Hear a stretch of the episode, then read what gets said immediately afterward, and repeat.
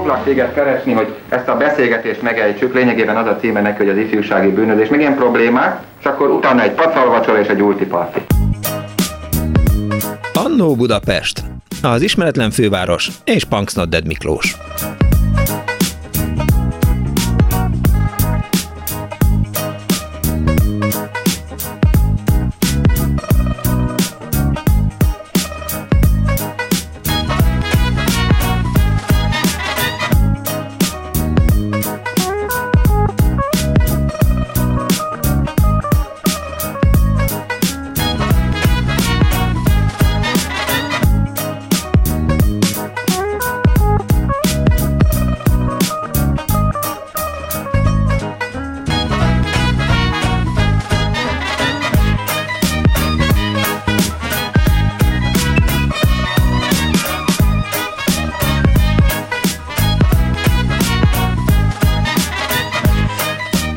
Egészségükre az ebédet, bájék egészségükre az ebéd utáni pihenés. Jó napot kívánok, ez a Klubrádió.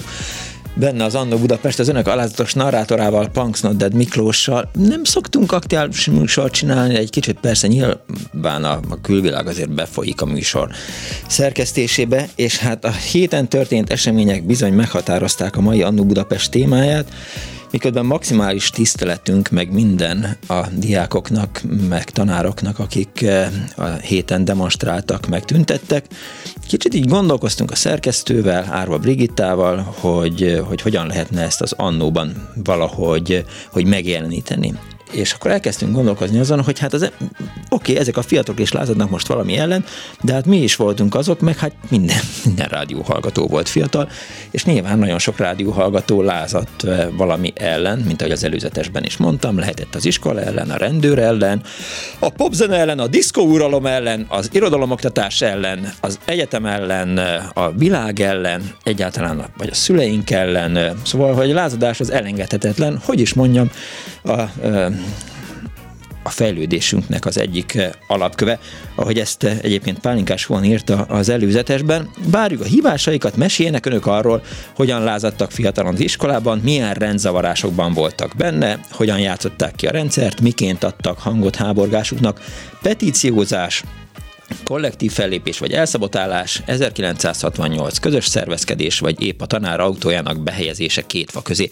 Ez biztos jó volt, eh, olvastam már ilyet, eh, én természetesen nem vettem részt, hiszen én sosem lázadtam, hanem azt gondoltam, hogy a lázadás sokkal jobb kívülről nézni, és például azon gondolkodtam, hogy hogy, el, hogy elbambulhattam 1988-ban, amikor a kis Pikó Bandi meg a pajtásai Szegeden diáklázadoztak. Valamiért azt gondoltam, hogy az később volt rendszerváltás után ilyen népszerűsködős demonstráció volt, de most utána olvastam, és azért kiderült, hogy nem, erről azért szó sincs, úgyhogy a vonal túlsó végén itt van velünk Piko András, volt kollégánk, barátom, az 1988-as szegedi diáklázadást teszem fel a kérdést egyik szervezője. Hello, Bandi!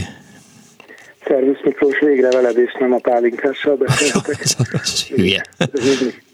Ez a ne, ne, ne, ne beszélj vele. Abba az idétlenkedést. Ez, ez tulajdonképpen 1956 utáni első diáksztrájk volt. Na. A, szeptember 25-én tartottuk 1988-ban.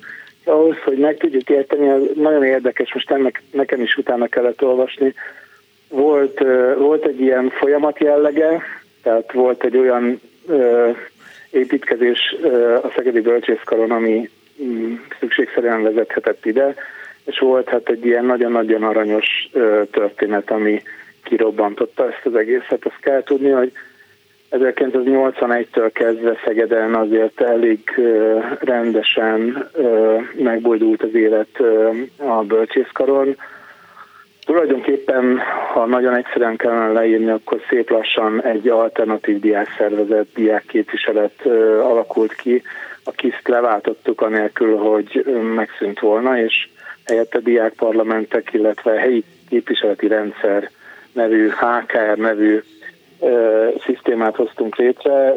Tehát amikor én a bölcsészként bent voltam a karitanácsban, akkor nem mind kiszes voltam benne, nem is voltam kisztag, hanem, hanem mind diákképviselő, mint megválasztott diákképviselő, és ma adtunk ki szamizdatot, ami félig szamizdat volt, mert tulajdonképpen hát kijátszottuk a rendszert, ki akartuk adni, már mondták, hogy csak úgy lehet kiadni a gondolatjel nevű kiadványt, hogyha, hogyha az egy kis szervezet uh-huh. adja ki, és akkor gyorsan a csajainkkal alapítattunk egy kis szervezetet, ez viszonylag könnyű volt, tehát azért, azért gratulálok. Tehát ti nem léptek be a kizbe, de a csajaitokkal alapítatok egyezett kis szervezetet. Hát Tényleg. Igen, ez egy kicsit ilyen patriarchális megoldás volt, de szerencsére a, a, a lányok nagyon élvezték, hogy, hogy akkor meghekkeljük, megpatkoljuk a rendszert. Szóval ez a dolognak a lényege, hogy ott, ö, ott kisztől függetlenül ö, volt már egy diákképviselet, és a, az a történet, a, a, hogy mondjam, a, a gyújtószikra az az volt, hogy talán emlékszel 88. szeptember 6-án volt a Népstadionban egy zseniálisan nagy koncert, amelynek az volt a neve, hogy Human Rights Now. Igen, és a ott voltam. Tracy Chapman, a Bruce Springsteen, a Sting, Peter Gabriel, magyarok közül talán a Brody, meg a Hobo, illetve a Yusundur lépett föl. Ez a, arra, az egy, ez egy világkörüli turné volt, és a és az, az emberi jogok nyilatkozatának a, az ENSZ bíri elfogadásának azt hiszem a 40. évfordulójára tartották ezt, és mi ott voltunk Szilasi Laci barátommal. Nagyon élveztük, és hát úgy mentünk haza Szegedre, bizonyára ismered ezt, tehát amikor mit tudom én, nagyon verekedős moziból úgy jössz ki, hogy na most, ha valaki szembe jön velem, akkor nagyon csúnyán fogok ránézni, mert én is olyan vagyok.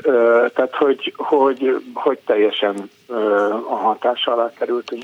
Ugye Benda Balázs barátunk, volt az, aki, Bende volt az, aki azt mondta a rendőrségi vallomásában 1983. március 15-e után, amikor ugye elkapták, hogy megnézte délelőtt a tévében a Petőfi 73 című filmet, és ettől annyira belelkesedett, hogy utána egyből írt egy 12 pontot, Drága amiben elküldte a, az egész rendszert a francba. Igen.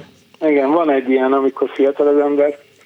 Na és hazamentünk, és ö, ö, azzal fogadtak a lányok, a a hozzátartozó lányok, hogy baj van, mert ugye mi tanár szakosok voltunk, hospitálni kellett, a hospitálás az ilyen tanítást jelentett, tehát hogy és megemelték teljesen önhatalmulag azt hiszem a duplájára, vagy talán a triplájára a hospitálandó óráknak a számát, ami teljesen lehetetlen dolog volt. És akkor elkezdtünk mi a Szisivel, mármint a Szilasi Lacival így báván nézni, hogy hát, hogy, hogy, hogy hát jó, hát akkor ez van. Ugye mi voltunk a, a megválasztott képviselők, hát mit lehet tenni, ott teszetoszáskodtunk, és akkor azt hiszem a Fisinek a barátnője, az Egyed Erika, hát egy kicsit felzaklatottan azt mondta, hogy mit, mit, mit, hát persze, hogy sztrájkolunk. És akkor onnantól kezdve nem volt más, hogy sztrájkolni kellett, de ugye a sztrájkhoz kellett követelés, és ahogy végignéztük a, az egész történetet, tehát a mi problémánkat, hogy hogyan lehet duplájára emelni egy kommunista szisztémában a, az óraszámokat, a letöltendő óraszámokat. Két problémába akadtunk. Az egyik az az, hogy az egyetemek nem önállóak, tehát nem autonómak. Uh-huh. A másik pedig, hogy nincsen tanszabadság. Tehát, hogy magyarán minden direkt irányítanak. És akkor e, hát ugye rendes bölcsész mit csinál, utána olvas, elkezd kiáltványt szerkeszteni, és a többi. Nem bíztuk a véletlenre, szerintem mindenkit meglepett. Tehát nem csak a hatalmat, nem csak a, a, az egyetem vezetését, hanem a diákságot is meglepte azt, hogy hirtelen előálltunk ezzel a két, két nagy követeléssel, meg ehhez kapcsolt pontokkal. Például az egyik az az volt, hogy hogy egyenjogosítsuk az orosz nyelvet, és ugyanúgy lehet sem tanulni, mint bármelyik más nyelv bármely más nyelvet, ezt különösen szerették. Egyébként ugye akkoriban kötelező volt az orosz, és mi szerettük volna, hogyha nem lenne az. És akkor ezt megfogalmaztuk, és anélkül, hogy bárkivel egyeztettünk volna, szeptember 25-ére sztrájkot hirdettünk abba az auditorium maximumban, amely azért volt egy történelmi helyszín, mert 1956 is úgy kezdődött, hogy, hogy október 20-án a MEFES, tehát a Szegedi, Szegedi szervezet ott tartott egy nagy gyűlés, és megfogalmazódott egy, egy kiáltvány, ami aztán utána fölkerült Este, és egy kicsit úgy éreztük, hogy akkor mi is történelmet írunk. Ugye rendszerváltás volt, alakultak a pártok, és akkor meghirdettük a sztrájkot, a sztrájk az természetesen olyan volt, mint amilyen egy egyetemhez méltó ö, sztrájk. Előadásokat tartottunk a középkori egyetemekről, meg a tanszabadságról, de lejátszottuk az eperésvért, meg, a, meg talán az egészséges erotikát, és aztán utána, utána megálltunk, és vártuk, hogy akkor ebből mi lesz. Volt nagy izgalom, mert azt hallottuk, hogy ez Hát Robi, te jobban tudod, ugye Miklós. Csongrád megyének rossz híre volt. Tehát úgy, úgy hívták, hogy Polpot megye. majd elmagyarázok, hogy Komócsin megye. Igen. És jöttek hírek, hogy amikor mi ezt meghirdettük, hogy hát, hogy a, hogy, hogy a különböző üzemekben az ifjú munkások és a pártszervezetek fölháborodtak ezen, és hogy már jön a munkásőrség, meg minden nagyon-nagyon érdekes volt, ezért van az, ez egy ilyen történelmi fotó, hogy, hogy kiraktunk egy, egy, egy lepedőt, ez volt az első ilyen transzparens a bölcsészkar bejáratára, amire az volt ráírva, hogy anyu ne félj, nem lesz semmi bajunk. Uh-huh. Ez egy ilyen önbeteljesítő jóslatként üzentünk, de nem volt mobiltelefon, a története a háttere az volt, hogy hát mindenkit fölhívott az édesanyja, hogy ne, ne, ne eszetlenkedjünk, tehát hogy itt ebből baj lehet. Meg Igen, minden. addig jó, míg Kádár él. Addig jó, míg Kádár él, ne keresse az ember a bajt. Igen, igen, igen. Tehát, hogy ne szólj szám, nem fáj fejem, de nagyon-nagyon büszkék voltak egyébként a szülők, és talán emlékszem, ugye 88-ban volt a Szöuli olimpia, ahol az amerikai sportolók mindenféle ilyen üzenetget üzenetekkel mentek, tehát hogy üzentek haza, hogy hi mom, nem, nem tudom micsoda, és innen jött az ötlet, hogy akkor mi is üzenjünk, mert nyilván majd közvetíteni fogják, és akkor a mamák ö, ö, meglátták, hogy nem lesz semmi bajunk, és nem is lett semmi bajunk. Egyébként a, azt kell tudni, hogy akkor bennünket a, az egyetemi és a kari ö, pártbizottság védett meg. Uh-huh. Tehát De honnan kaptatok? Tudjuk, hogy, hogy, hogy, hogy ők mondták azt, hogy olyan, olyan nem lehet, hogy hogy, hogy, hogy a gyerekeket bántsák. De figyelj, Bandi, volt. honnan értesültek a, a, a szegedi munkások, meg mindenki más arról, hogy van egy ilyen esemény? Nem volt hát akkor még független sajtó? Tehát, hogy nyilatkoztunk a sajtóba. Az, Milyen sajtóba? 88. szeptember, tehát Aha. már alakulnak a pártok, már nem lehet mindent, tehát nem lehet lenyomni. Tehát ezen a sztrájkon azt hiszem, hogy az alakuló Fidesznek a képviselői, MDF-esek, mhm. mások, mindenki tudott róla. Tehát, hogy ez azért széjjel terjedt akkoriban. És hát a következménye az jóval túlmutatott rajtunk, magunk között ez egy nagyon elitista, nagyon, nagyon ilyen felülről csinált. Tehát, hogy mondjam, nem, nem, nem olyan sztrájk volt, és nem olyan politikai tüntetés, mint amilyeneket most látunk, hogy van egy helyzet, amire reagálnak a diákok, hanem hogy mi csináltuk a helyzetet, politikai követeléseket fogalmaztunk meg, és, és nem hagytunk esélyt arra, hogy, hogy ne legyen sztrájk, aminek a következménye az lett, hogy rá egy, hogy mi elküldtük ezt a követelést a, a minisztériumhoz, uh-huh. azzal, hogy tessék, akkor kapnak egy hónapot, válaszoljanak, hogy elfogadják-e a követeléseket. Ez lejárt azt hiszem, hogy október végén, és akkor a visszaért minisztériumi választ egyszer körbe röhögtük. Tehát, hogy ez, hogy ez nem válasz, és akkor meghirdettünk egy országos sztrájkot, de akkor már a budapesti uh-huh. bölcsészkarnak a, a hasonló hallgatói képviseleti rendszerével együtt, és ebből lett aztán sok-sok lépcsőn át a Hallgatói Önkormányzatok Országos Konferenciája. Tehát ennek az előtt az első szervezetét, amit OFÉSZ-nak hívtak, Országos Felsőoktatás uh-huh. Érdekvédelmi Szervezetet, ezt ennek az első társelnöke én voltam, a másik meg a Fábri György, aki most az ELTE azt hiszem helyettese. Jó egy akciónak a, a sikeressége az nyilván a követelések teljesítése, vagy a, vagy a mozgalom egyben tartása, vagy a további működtetése. Hogyan, hanyasra osztályoznád ezt az akciót, vagy ezt a szeptember 28-án elindult demonstrációs sorozatot? A sztrájk abból állt, hogy nem tanultatok, hanem ültetek az Aud Maxban? Nem, és ez volt, az, ez volt a tulajdonképpen a belső paradoxona ennek az egésznek, ez egy, ahogy mondtam, nagyon ilyen, ilyen elitista mozgulódás volt. Tehát, hogy olyasmiket fogalmaztunk meg, hogy legyen teljes, teljesítményelvű az oktatás, hogy ne lehessen ellógni, és a többi, tehát a tanszabadság és az egyetemi autonómia, uh-huh. hogy ne felülről mondják meg, hanem az egyetem ö, autonóm módon döntse el a saját oktatási programját, és az oktatási programjában pedig minőségelvű legyen. Ez így elsőre jól hangzott, de aztán szembe találtuk magunkat mi is azzal, hogy amikor kiderült, hogy ez mit jelent valójában, mekkora felelősséget a diákoknak, akkor azért nagyon gyorsan leapadt a háttér. Tehát jó volt bulizni, meg jó volt, jó volt bandázni, meg, meg, meg, meg fogalmazni a követelést, de hát körülbelül egy olyan, az történt, mint minden azóta elindult egyetemi mozgulódással, hogy egy idő után kifulladt, viszont volt akkor a felhajtó ereje ezeknek a, ennek a két sztrájknak, a Szegedinek, meg aztán az országosnak, hogy minden nagy egyetemi városban megalakult volt sztrájk, meg volt, voltak emberek, és uh-huh. aztán ebből megalakult az országos hallgatói érdekképviseleti rendszer, ez az OFÉSZ, amely már tárgyalópartnerként leülhetett és követeléseket fogalmazhatott meg az oktatási kormányzattal szemben, tehát tulajdonképpen belesimult, bele, bele ö, ö, csatornázódott az akkori nagy rendszerváltás béli nagy változásokba, uh-huh. az oktatást illető változásba.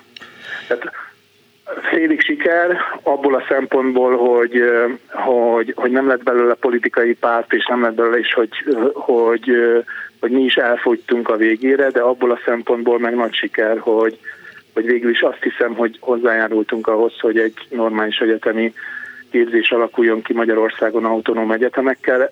Az a nagy baj, hogy azok, akikkel együtt akkoriban sztrájkoltunk, azok most éppen most számolják fel az egyetemi autonómiát. Igen és részben a tanszabadságot is, de hát ez ugye nem egy politizálós műsor, úgyhogy nem mondok. Nem, nem, nem, nem, nem.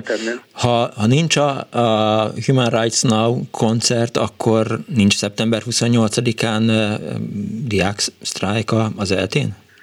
Ezen mi azóta is szoktunk gondolkodni. Valószínűleg, hát nem tudom, valószínűleg az a lelki állapot nagyon-nagyon kellett. Tehát amikor egy stadion énekeli azt, hogy stand-up, ugye van ez a Bob Marley a Stand Up For Your Rights, azzal nyitott a koncert, és, és egyszerűen minden dal arról szólt, hogy ki kell állni a jogaidért. Tehát akkor, amikor hazamentél, és benned égett ez az egész dolog, meg ott volt, és azt mondtad, hogy hú, itt most történelmi idők jönnek, hogyha ezt lehetett. Uh-huh. És akkor ö, szembe találkozol egy problémával, és ö, és nem hagyják, hogy teszetoszáskodj, hanem azt mondják, hogy na, akkor tessék szemben, tessék kiállni a jogainkért. Szerintem kellett a, a Human Rights Now koncert. Én azt gondolom, hogy kellett. És a, a kis Piko Bandi egyébként lázadó volt gyerekkorában? Hát, ugye a kis Piko Bandi az olyan volt, hogy Gyulán élt, és az alapélménye, politikai alapélménye az az, az volt, ami, ami, ami nagyon-nagyon más felevít volna. Mi nagyon, nekünk nagyon sok barátunk volt Erdélyben, Székelyföldön.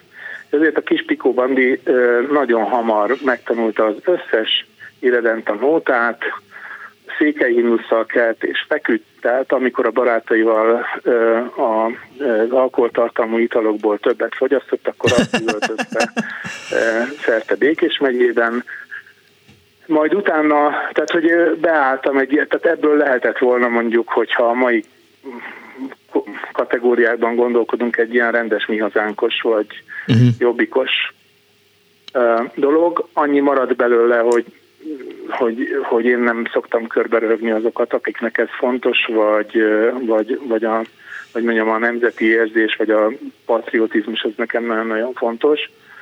De elmentem egy felvételi előkészítő táborba 81-ben, Szegedre, hát és ott, ott ezzel a székelyhimnuszos vidéki firmát elég rendesen körbe röhögték, és hát ugye megkérdezték, hogy akkor olvastam-e már az Ottliknak az iskola határanyját, mire hát rákérdeztem, hogy akkor az micsoda, hogy valami izgi, mert hogy és szóval, hogy én nekem ott volt egy nagyon nagy váltás, és akkor úgy mentem haza, hogy Gyulára, hogy na jó, hát a rendszer megbukott egyrészt, mert ugye ezt hallottam, másrészt nincs más hátra, akit meg kell szüntetni úgy, ahogy van, és hogy diákparlamentet kell létrehozni. Mm. Ezzel a politikai programmal és gyújtóhangú beszédekkel mentem vissza a negyedikes gimnazistaként a, a Elkel Ferenc gimnáziumba és egészségügyi szakközépiskolába, ahol rögtön nagyon nagy felfordulás lett. Utólag azt mondták, hogy ott is csak egy, egy kicsi választott attól, hogy kirúgjanak többfajta verziója van, hogy kimentetnek, de minden esetre nem lett diákparlament. Uh-huh. Viszont voltak ilyen, ilyen elbeszélgetések, hogy na akkor mi merre hány méter. Azért egy vidéki város teljesen, pláne gimnáziummal teljesen más klíma, mint egy, mint egy nagy egyetem. Hogyne. Egyetem. Köszönöm szépen, András, hogy itt voltál velünk. További jó engedetlenséget, meg mindent kívánok. Köszönöm szépen. Viszont hallás a szervusz.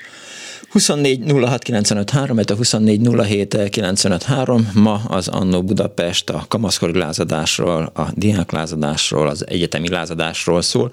Ha önöknek vannak jó történeteik, vagy vannak olyan, olyan meghatározó emlékeik az elmúlt 10, 20, 30, 40, 50 évből, ami kapcsolódhat a műsorhoz, akár hosszú haj, akár fura viselet, akár pankoskodás, akár hippiskedés, de mindenféleképp a lázadás kategóriába sorolható cselekmény, akkor hívjanak vagy írjanak SMS-t a 0630 30 30 95 3-ra, vagy a Facebook oldalunkon szóljanak hozzá a műsorhoz.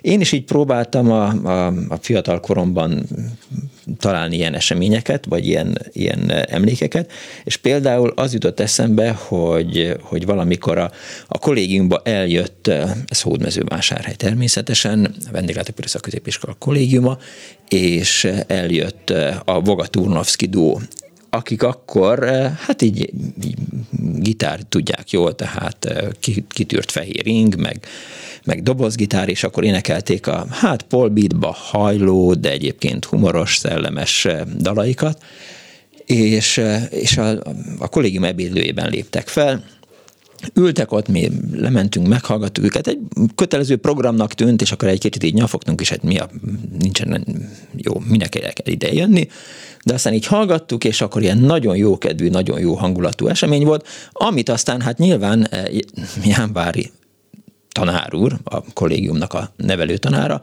az valamiért azt gondolta, hogy itt kezd rossz irányba elindulni ez a, ez a rendezvény, és, és kezdenek megvadulni a fiatalok, és kiabálnak, meg eszetlenkednek, meg túl jól érzik magukat, Úgyhogy mondta, hogy fölkapcsolta a villanyt az ebédlőben, mondta a zenészeknek, hogy na akkor szépen lehet összecsomagolni ezt a hangszert, és el lehet húzni innen. Na de hát a diákok meg, hát mi meg ültünk, és nem akartuk, és, és akkor mondtuk, hogy nem, játszatok még, énekeljetek még, és akkor ők még azt mondták, hogy ugye persze a pedagógia hiánya, vagy a pedagógia minden esetre nem lázítottak a nevelőtanár ellen, de azért utaltak rá, hogy, hogy hát itt most bizony, kedves gyerekek, benneteket megszivat a rendszer 14-15 éves korotokban, mert szórakozni akartok, meg énekelni akartok, meg jól akarjátok érezni magatokat. Erre jön egy ilyen tökfej bélyeggyűjtő, a bélyeggyűjtő nem függ össze, tehát csak bélyeggyűjtéssel is foglalkozott Jánvári tanár úr. Jön egy ilyen nevelőtanár, és, és aztán az egészet szétkergeti. És és tehát ott, ott, ha egy kicsit jobban bepörgünk, akkor lehet, hogy, hogy még székeket is összetörünk, meg eszetlenkedünk, de valamiért így a Voga Turnovszki az, az csillapított, meg halkított bennünket úgy, hogy de felemelő élmény volt. Aztán még voltak ilyen, ilyen lázadások, de hát inkább jöjjenek a hallgatók, kit érdekel a Punks Not lázadás. Haló! Érdekel. Jó, jó napot kívánok! Nyugodtan tegeződjünk, azt hiszem már korábban. Szevasz. Szerbusz Marcsi vagyok, a vakvezető kutyás Szevasz, szevasz, szevasz. Majd azért kapok a családtól, mert mindig izgulnak, hogy minek kell. Igen, mi, minek kell lázadni, miért kell betelefonálni egy rádió műsorba? Mi, mi, izgulnak, hogy jön majd a fekete autó, vagy a jön nem is. létező fekete. Na, figyelj, aranyos Miklóskám, azért telefonáltam, mert van egy, hát nem tudom, van több történetem, de lehet, hogy volt, amelyiket elmeséltem, úgyhogy inkább azt mesélem el, amit szerintem még Amit nem. nem. Mindenféleképp, igen, akkor már is bejebb vagyunk, mert lehet annó Déjà Vu is a műsor címe, én is, nekem is minden nap, minden emlék újnak tűnik, de aztán rájövök, hogy ezt már meséltem önöknek. Jó, azért mondom, hogy lehet, hogy és, és, és nagyon Nektek. örülök, hogy hallottam a Pikó Andrást, mert én, én is hallottam, és aggódtam, hogy mi van, mint nyolckeres polgármester, hogy, hogy itt most ugye az ellenzékieknek nagyon bekeményít itt ez a idézőjelek közé téve jó banda. De hát örülök, hogy hallottam most őt is. Na, és akkor a lényeg az lenne, hogy tehát én a Vakok általános iskolája és nevelő otthon, ezt így hívták akkor, uh-huh.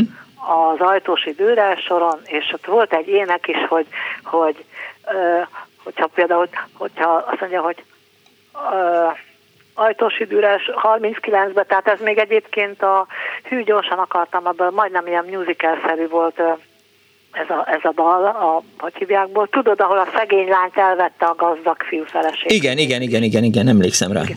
Igen, na és akkor a, tehát ez volt, hogy az ajtós idővel 39-re valamakoknak otthon, azt nem akarok énekelni, és ha, ha te házasodni akarsz, akkor beszéljél Méhes bácsival. A Méhes bácsi az az igazgató bácsink uh-huh. volt.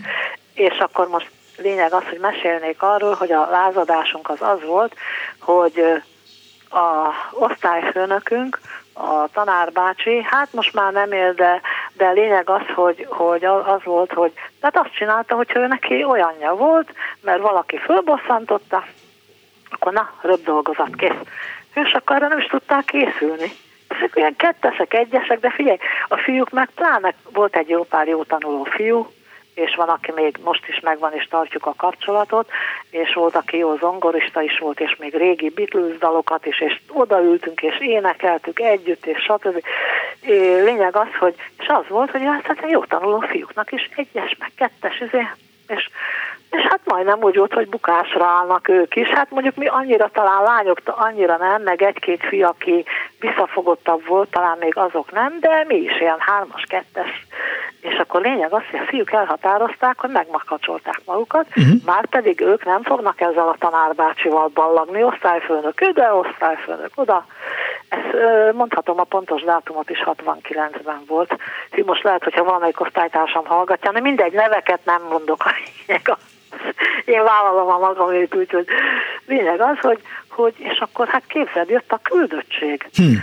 A, az igazgató bács ugyan nem, de a helyettes is jött, akkor mit tudom én, jött még az orosz tanárunk is, meg, meg szóval jöttek ott egy páran, az osztályfőnökkel, és hogy hát azért ne csináljuk már ezt, hogy mégiscsak hát nyolcadik, és már most elbalagtatni a tanárbácsit, és ne csináljuk már ezt a műsort, és izé. De milyen lehetőségeitek voltak? Mi? Tehát mit, mit tudtatok csinálni?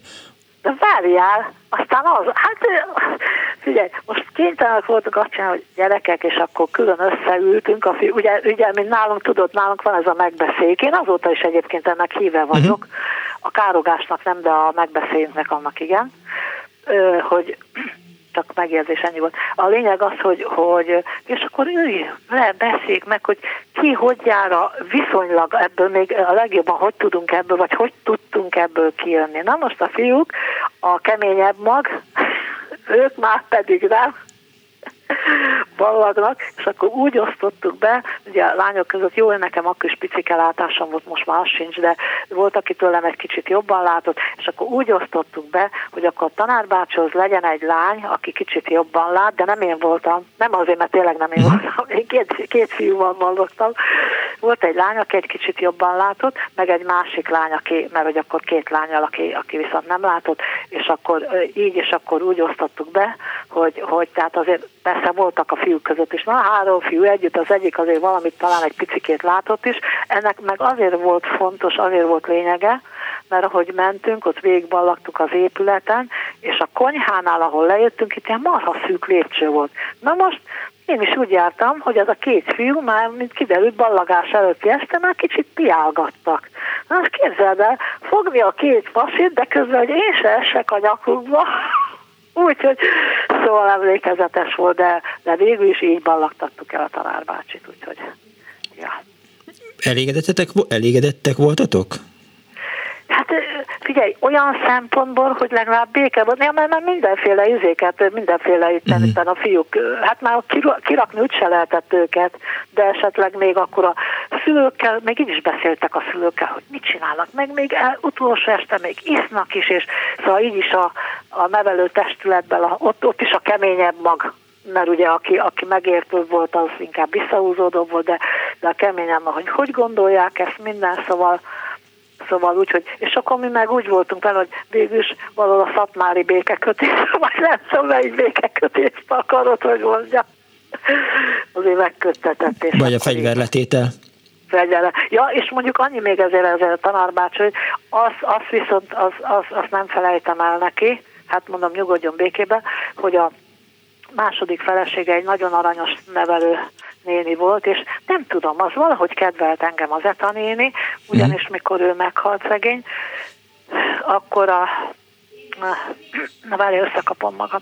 És akkor, hát tudta ő is, meg hát lehet, hogy a tanárbács is hallotta így a tanárnőtől, aki, aki tanított minket kézimunkához, és ez a kötés. Hát te figyelj, horgolás abszolút nem, mert a horkolás az igen, az megy, most is sajnos, de a horgolás az nem meg irigyeltem, akik elég jól látnak, hogy tudnak hímezni, mert én azért annyit nem láttam, csak úgy szerettem volna megtanulni, és, de viszont a kötés, de a kötés is úgy ment érted, hogy nem tudom, százezerszer le kellett azt a hülyes állat bontanom, mert el, lement egy-két szematőről, nem bízom, hogy visszaszedni Lukas lett, inkább levontottam már fél sárkész de lényeg az, hogy a végén összekaptam magam, addig gyakoroltam, és akkor ö, sikerült, és akkor ez a szegény etanéni, amikor meghalt, szóval gondolom a tanárbácsi összeszedegette a holmiát. A lényeg az, hogy a két kötőtűt viszont én kaptam meg, tehát uh-huh. ezt akarom még mondani, hogy ez viszont a tanárbácsáknak az osztályfőnöküknek a javára legyen írva, hogy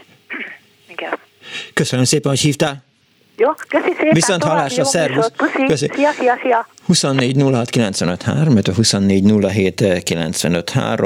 annó a kamaszkori lázadás, annó a diák lázadás, az egyetemi lázadás, az iskolai lázadás, meg egyáltalán a lázadás. Erről szólna ma a műsor, aztán majd kiderül, hogy önök, kedves hallgatók, mi ellen lázadtak, vagy lázadtak egyáltalán valami ellen. SMS számunk 06 30 30 30 30 95 3 egyik hallgató azt írja, baromi régót gondoltam arra, hogy megkérdezem, mi a főcímzene, aztán egyszer csak megtaláltam a Facebook oldalatokon, igen, ajánlom a kedves hallgatóknak a figyelmébe a Facebook oldalunkat, mert oda egy hát elég gyorsan felszokott kerülni az előző műsor, meg hozzá lehet szólni már az előzeteshez is, meg ahhoz a képhez is, ami mindig vasárnap délután kikerül az Annó Budapest Facebook oldalára. Egy másik hallgató azt írja, 1972 minket elzavartak Borbéhoz a kicsit hosszabb hajunk miatt. Erre kopaszra vágattuk, és másnap ünneplőben megnyírtak, megaláztak, jelvényel mentünk iskolába. Hát utána jobban kellett tanulni, írta a hallgató hallgató, eh, ha jól látom, akkor Feribá szombathelyről a 0 30 30 30 95 3-ra, és eh, még a diáklázadáshoz, vagy ha lehet-e valami ellen lázadni, eh, gyerekként vagy, vagy fiatalként, arra azért pontosan emlékszem, hogy hogy én például a Diolem Mobi, vagy nem is tudom, hogy mi volt az az iskolaköpeny, amit kötelező volt viselni vagy hordani, azt, azt elcseréltem egy ilyen munkáskabátra, és akkor onnantól kezdve középiskolába egy ilyen munkáskabátban jártam, semmi közöm nem volt akkor még a, a hogy is mondjam, munkásosztályhoz, de aztán lett hálá Istennek, aztán 24.0, igen, a telefonszámunkat elmondtam, amíg nincsen telefonáló, vagy akinek nem jut eszébe, amíg nem jut eszébe a kedves hallgatóknak egy-egy jó történet, amivel be tudnak szállni a mai műsorba, addig lehet, hogy könyvzenei felvételekkel szórakoztatom önöket, vagy végnézem azt az archívumot, amit átküldött nekem Kardos Józsi, nagyon sok cikket küldött régi magyarországi diák lázadásokról, eh, elsősorban egyetemi lázadásokról, meg, eh, meg korábbi élőláncokról. Például azt olvastam, hogy, hogy Sopronban is volt egyszer 2005-ben talán egy élőlánc, eh, majd mindjárt megkeresem ezt a cikket, hívjanak és meséljenek.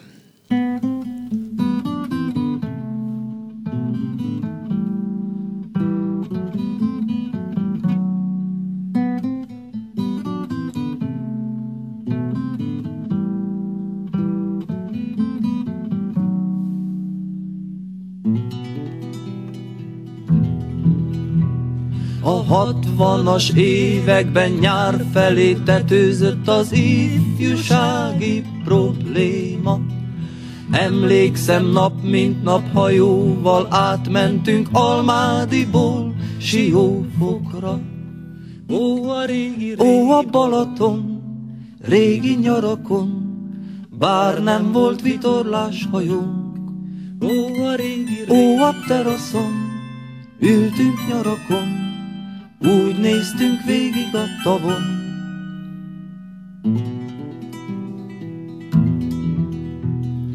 Filmek is készültek, vászorról ránk néztek autós, toppos fiatalok.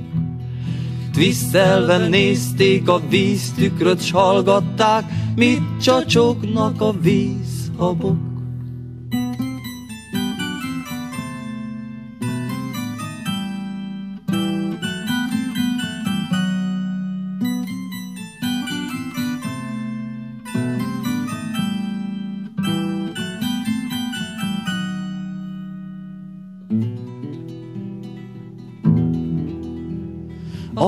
Hatvanas években fellazult tételben fogalmazódott meg a világ. Kafkában, Szártban és távoli bölcsekben csodálta meg önnön magát. Ó, a régi, régi. Ó, a Balaton, régi nyarakon, bár nem volt vitorlás hajónk. Ó, a régi, régi Ó, a teraszon, ültünk nyarakon, úgy néztünk végig a tavon.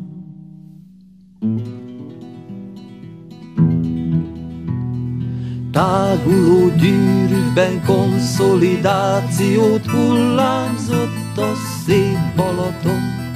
Emlékszem, átmentünk Béla telepről, Révfülöpre egy nyári napon. Ó, a régi, régi Ó, a Balaton, régi nyarakon, bár nem volt vitorlás hajónk. Ó, a régi, régi ó, a teraszon, ültünk nyarakon, úgy néztünk végig a tavon.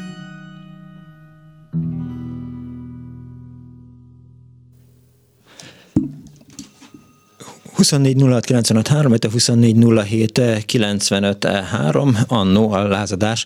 Erről szól ma az Annó Budapest, és közben megtaláltam azt a cikket, amit Kardos Józsi küldött nekem, ha már az élőlánc is előkerült itt a beszélgetés során, meg a héten volt élőlánc. Utcára vonulnak az abaújjak, adta hírul az új hírnök 1995. április 22-én élő lánc a Szikszói kórházért. Utcára vonul Szikszó és környékének lakosság április 19-én szerdán. Mire lapunk megjelenik, önök már bizonyára tudni fogják, hogy milyen eredménnyel. Az okok a Lila Ferödei orvos konferenciára nyúlnak vissza. Ott hangzott el ugyanis először, hogy a Szikszói kórház rajta van azon a listán, amely, bezá- amely a bezárandó kórházak címét tartalmazza. Sajnos a kórházi ágyakat kellett megszűn- kell megszüntetni, ez tény, de miért éppen az abauiakéval kellene kezdeni? A kórházat ápolási otthonnál kívánják átalakítani, tudtuk meg, holott az intézmény sokat fejlődött az utóbbi időben. Az automatizált laboratóriumban megindult a számítógépes feldolgozás, a röntgenosztályon új réteg felvételezőgép kezdte meg a működését, hogy csak a legújabb fejlesztéseket említsük. Emellett belgyógyászati, nőgyászati, sebészeti, klinikai, onkológiai osztályok is működnek, írja HM, az új hírnök 1995. április 22-i számában, de a mesét azt megszakítja egy hallgató, aki a vonal túlsó végén. Ma jó napot kívánok! Szép jó napot kívánok! Üdvözlöm, jó napot! Sándor Hallgatom. Egy, egy elég régi sztori, és egy elég furcsa történelmi sztori, nem Na. tudom, hogy bárki megörökítette. 1984 telén vagyunk, én a Székesfehérvári Ságvári Ember ipari szakközépiskola iskolai kisztitkára, ma úgy mondanánk, hogy iskolai diákbizottság vezetője uh-huh. voltam, és egyik este csörög a telefon a kollégiumban, hívnak hozzá, hogy azonnal menjek, mert hogy diáktüntetés készül, és a rendőrség készenlétben van a az amerikai rakéta telepítések ellen ö, lehetne tiltakozni, de most kiderült, hogy akkor az oroszok is telepítettek nálunk rakétákat, és ellenzékiek berángattak diákokat arra, hogy, hogy tüntessünk a oroszok ellen. És hát ez volt a dialógus békemozgalom. És akkor a, igazából az volt az érdekessége a dolognak, hogy azért hívtak minket, a kiszeseket, uh-huh. hogy küldjük haza a fiúkat, mert hogy, mert hogy be fogják a rendőrök vinni őket. És hogy tudják-e, miről van szó, uh-huh. és hát közben elkezdődött egy politikai egyeztetés is Fehérváron az ellenzékiekkel. Én ennek az nagy, nagy politikai részét nem látom igazából, csak hát annyiban volt hatásunk a dolgokra, hogy azt mondtuk, hogy ez nem lesz így jó, mert hogyha van egy ilyen igény, akkor ez egy teljesen jogos igény. És olyan szempontból lett érdekes a dolog, uh-huh. hogy lett egy béketüntetés Fehérváron, ahol minden iskolából mehetett, aki akart, meg kellett is úgy néhány embernek menni, de azt sikerült elérnünk, hogy nem csak a, a vezérszónok szólalt fel, hanem uh-huh hanem megszólalhatott úgymond az ellenzék is. Annyira érdekes egyébként hogy, amit mond a kedves hallgató, hogy ellenzékről beszél, meg 1984-ről. Tehát akkor még az ellenzék, az hogy is mondjam, fővárosi lakásokban gubbasztott, időnként szabad egyetemet, repülőegyetemet tartott, szamizatot adott ki, bár, és akkor itt teszem hozzá, az előbb rábeszéltem az ön beszédére, hogy volt egy dialógus békemozgalom, 1982-ben alakult, 1982-83-ban, aminek az volt a, a az állítása, hogy az amerikai atomfegyverek legalább annyira veszélyesek, mint az orosz atomfegyverek. És ugye akkor volt a NATO kettős határozata, ami arról szólt, hogy hogy Európába, Nyugat-Európába cirkáló rakétákat telepítenek. Angliába, Igen. meg, meg nyugat-európai országokba. És, igen, és ezt vissza. Igen, igen, tehát, tehát bőrséget telepítettek Magyarországra, meg SS-23-asokat, vagy 22-eseket, már nem emlékszem rá pontosan, vagy ez volt a terv. És emiatt alakult ez a békemozgalom, mindent megtett annak érdekében, hogy, hogy ne lehessen őket ellenzékinek nyilvánítani, de 1982 vagy 83-ban a politikai bizottságnak volt egy határozata a független békemozgalmakról, amiben leírták azt, hogy oké, okay, vannak ezek a fiatalok, de hogy ezek az ellenzéki mozgalmak, Nyugat-Európával finanszírozott ellenzéki mozgalmak hálójába kerültek, és administratív eszközökkel fel kell lépni ellenük, és akkor jött az, hogy, hogy házkutatás volt náluk, meg elvittek röplapokat, meg időről időre bevitték őket nem létező okokért, tehát hogy volt mondjuk egy békemozgalom, egy békedemonstráció valahol, Budapesten, akkor, akkor ott egy kicsit megrángatták őket, amikor idértek nyugat-európai békemozgalmárok, akkor a, a tábort így megfigyelték, és a keokkal eh, kiutasítatták a külföldieket, és emlékszem, hogy hát én is tagja voltam ennek a békemozgalomnak, egyszer az atomfegy, egyszer atomfegyvermentes övezetté nyilvánítottuk a vérmezőt, ilyen kis zászlókat raktunk oda, és azt, amit 5 órán keresztül üldögéltünk az első keleti rendőrkapitányságon. Záró, illetve lábjegyzet volt a, ez a dologhoz, az ön történetéhez. Annyiban érdekes a dolog, hogy belement a, a, a politikai vezetés abba, hogy a, a diák tüntetésen uh-huh. ö, tehát lett egy béketüntetés, ami, ami tényleg nem arról szólt, hogy oroszok vagy amerikai, hogy, hogy atomrakéta mentes. Igen. Tehát, hogy nem kell. És hát finoman, igazából az volt az érdekes, mert én voltam a vezérszó. Aha. És nem kellett leadnom a, a a beszédemet, elég volt a magyar tanárommal ö, csiszolni, aki, aki hát inkább mondanám már másik irányúságúnak, mint, mint nem. Ő például titkosan az illésnek a, a betiltott lemezét is megmutatta nekünk annó magyar órán. Uh-huh. Ugye a, a, az ENSZ igen, ez a White, fehér igen, album, igen, vagy White album, igen. A fehér, igen, igen, a fehér album volt, és és hát nem, tehát azért volt érdekes a dolog, mert végül is belement az akkori fehérvári politikai hmm. vezetés abba, hogy, hogy lehetett tiltakozni az, az a, a, De érdekes. a telepítés ellen is. Uh-huh. Nagyon furcsa érzés volt, mert lebegtem, mert, mert a, hát aki ismeri a Vörösmati színház fölötti bíróság előtti óriási tele teljesen tele volt fákás fiatalokkal. Őrület. És, és óriási érzés volt. Aha megmondom őszintén. És az, az volt egy óriási érzés, hogy, nem, nem a kis számított, hanem az számított, hogy, hogy valami normálisat csináljunk a világért. De érdekes, sosem hallottam erről a dologról. Én azért mondom, hogy adjunk a történelemnek egy, egy, egy pamfletet. Engem nagyon érdekelne esetleg egyébként, hogy, hogy a másik irányból, ha valaki ezt megérte, akkor ő hogy érte meg. Mert soha nem találkoztam azon kívül a, a tüntetésen, kívül a, a, az akkori srác, aki, aki, a, aki felszólalt. Én úgy tudom, hogy nem lett baja, tehát hogy, hogy ezután nem mm. meg. Korrektül beszéltek vele annak idején a, a, a emberek, hogy, hogy hogyan lehet ebből kiérni, hogy Aha. ne legyen baj a fiatalság. Érdekes. Az önbeszéde miről szólt? Megmondom őszintén, hogy most vagy előveszem a naplómat, vagy előveszi a naplóját, és, és megnézem. Vagy a hasára üt. Nem, békét, békét akartam, tehát Aha. fegyvermentességet. Tehát, Igen. azt akart, hogy legyen jövő az ifjúságnak, az atomfegyverek ezért nem jók, Igen. Nem, nem, ne ezzel fenyegessék őket, ez abszolút egy ilyen, talán egy ilyen Einstein pacifista. Aha. Igen, ott mezőfalván építettük egyébként, én magam is katonaként a, a rakétasilókat, igen. Ez azért aranyos, mert a szülőfalum mezőfalva. Aha, na hát...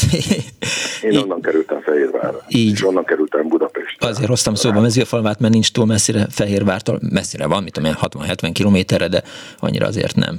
De érdekes. Hát vagy, a, vagy a címerezésről ismerik az emberek. Igen rakétasilókról, amikről mindenki tudta, hogy rakétasilók vannak. Tehát, hogy Köszönöm szépen, uram, hogy elmesélte ezt a történetet. Minden jót. Viszont, viszont hallásra. További szép műsor. Viszont 24 illetve 24 annó a lázadás, erről szól ma az Annó Budapest. Azt írja Ágnes SMS-ben a 06 30 30 30 ra 1992-ben voltam elsős egy Pest közeli gimnáziumban. Jelentkeztem plakátfelelősnek. Az első hetekben semmi olyat nem volt, amit ki kellett volna tenni. Néztem az üres fali újságot, és kigondoltam, hogy addig is teszek oda valamit. Az egyik osztálytársamnak voltak olyan magyar fordított plakátjai, amik egy akkori holland zöld párt plakátjai voltak, ezek közül az egyik így szólt, tanult már valamit a tanár? Kiraktam ezt, és a többivel együtt igazgatói intőt kaptam érte, írta Ágnes, és egy betelefonáló a vonalban. Jó napot kívánok! Szervusz Miklós, Filip vagyok, Lauterbach Fülöp, Svédországból. Hello, szia, üdvözöllek! És üdv a hallgatóknak, csak tegeződtünk legutóbb, Persze. bocsánat, azért bátorkodtam. Mindenféleképp bárki tegezhet engem. Nyíregyházán jártam gimnáziumba annó, az Rinyibe. A történet az olyan 73-75 körüli, amit uh-huh. szeretnék elmesélni. A, a, a diákoknak a jelentős része, nem a jelentős része, de mondjuk kb. a fele az idéti volt, kevesebb bejáró, több, aki a gimnáziummal szemben levő kollégiumban lakott. Uh-huh. Ez a kollégium főzte a menzás gimnáziumi diákoknak is az ebédet, és hát itt kaptak reggelit és vacsorát a bent lakó kollégisták. És egyszer, mondom az időpontot, nem tudom egész pontosan, 73-75 körül lehetett, kiderült, hogy a kollégisták éjségsztrájkba kezdtek, hm. mert olyan gyalázatos volt a minősége a, az étkezésnek, hogy azt mondták, hogy többet nem esznek, nem mentek le vacsorázni, majd hm. nem mentek le reggelizni másnap, és így jöttek be, és akkor gyorsan végigfutott az iskolán, hogy akkor pedig a menzás városi hallgatók se fognak elmenni az ebédre. Közben megkiderült, hogy a gimnázium igazgatója a nagyszünetbe a tanárokat fölhívta, hogy aki nem megy ebédelni, azt ki fogja rúgni. Úgyhogy aznap csak a tanárok voltak ebéden, a diákok teljes létszámban megtagadták a étkezést. Hmm. Nem tudom pontosan hány napig tartott, talán kettő vagy három napig, nem emlékszem már rá, de másnap, következő nap természetesen a városiak és azok, akik bejárók voltak, vittünk kaját a kollégistáknak, így támogatva még pluszba az ő akciójukat. Ekkor a gimnáziumnak a rádiósa Friderikus Sanyi volt, aki frissiben egy riportot akar csinálni a kollégium igazgatónőjével, aki nem állt kötélnek, de hmm. valahogy aztán ügyesen csőbe húzta, és meginterjú volt a, a étkeztetés minősége állítólag megjavult, és ezután folytatódott a kollégistáknak a normálisabb étkeztetés. Egyébként azt mondták akkor, hogy a konyhás nénik mindig nagy szatyorral távoztak este. Hát ez, ezt mindig mondtuk, igen, igen. igen. gyalázatos étkezést kaptak. Hát ennyi dióhéjban. Figyelj, a hogy... diáklázadás Nyíregyházáról. Volt... 375 Értem. De hogy ennek a, az akciónak volt egy, egy vezetője, vagy, vagy valaki, aki irányította? Teljesen indult. Igen, Nem. de csak kell val- valaki, akivel aztán beszélnek, vagy tárgyalnak, vagy, vagy történt ilyesmi? Er, erről nem tudok, Aha. én városi voltam, sajnos hál' Istennek, úgyhogy annyira a kollégiumi belső dolgokat naprakészen nem tudtam, és régen volt, már nem emlékszem. Mennyire tartottad menő dolognak ezt? Én ezt, ezt erre mind a mai napig büszke vagyok, Nyíregyházát mindig egy apolitikus helynek gondolták az átkosban, ahol meglehetősen hát inkább mélyvörös, mint rózsaszín volt a politika, uh-huh. de valahol úgy, úgy a, a hátsó szobákban mindig volt az a szokásos magyaros morgolódás, ami sajnos a kocsma falain túl nem igazán ment. Én ezt nagyon-nagyon-nagyon valónak tartottam, és mondom, büszke vagyok rá. Nyíregyházi születésűként bár ment Nyíregyházán, de ezt mindenképpen büszkén tartom emlékezetemben. És a kis Friderikus Sándor ott riportozott? Brilliáns volt, ő akkor már Sosem rádiózott a Szabolcsi rádióban, és volt, nem tudom, hogy kifejezetten ő csinálta-e, de ez alatt az idő, az mi egy évfolyamban jártunk végig, ő csinált az iskola uh-huh. rádiót, brilliáns műsorai voltak, és hm. mondom ez is, ahogy a, a ö, csőbe húzta, mikrofon végre rángatta a kollégium igazgató nőjét, az is benne volt a riportban, tehát azt nem elmesélésből tudom, fantasztikus brilliás volt, úgyhogy Leel Kalappal, Friderikus, Sanyi, üdv innen a távolból. Köszönöm szépen, hogy hívtad és elmesélted ezt. Én is köszönöm. Viszont hallásra, szia! Szia! Igen, itt az egyik hallgató azt írja, nevezték ellenzéknek az ellenzéket 83-ban, eh, és azt írja a hallgató, hogy de még mennyire, akkor alakult például a Bibó kollégium Orbán Viktor, Viktor hathatós közreműködésével. E, két évvel később szervezték a híres szarvasi e, tábort. Témája a szegénység, az autonómia, a jogállamiság, ugyancsak Orbánnal. Az élen Grósz Károly, mint budapesti PB titkár egyértelműen kártékony ellenzékinek nevezte őket. Közkedves hallgató, egy másik azt írja, nem lázadás volt, csak buli, végzős gimisek voltunk, e, ez 77-78-as eh, tanévben valamelyik pártkongresszuson elhangzott, hogy minden előadó teremben kell legyen Lenin kép az ideológia miatt, és az óra, hogy az előadó betartsa az időt. Valonnan szereztünk egy nagy keretezett Lenin képet, az igazgató helyettes, aki világnézetünk alapjait tanította nekünk, adott egy hatalmas vekkert. Vándorosztály voltunk, teremről teremre vonultunk a képpel az órával. A tanárok innen már nem tartották jó bulinak, de az igazgató helyettes mentelmet jelentett. Aztán egy tűzriadó alkalmával visszamentünk az osztályba a képért és az óráért, akkor elkobozták, írta a hallgató 06 30 30 30 95 3-ra. Ez is egy lázadás. Most megjönnek a hírek, abban tök nincs lázadás.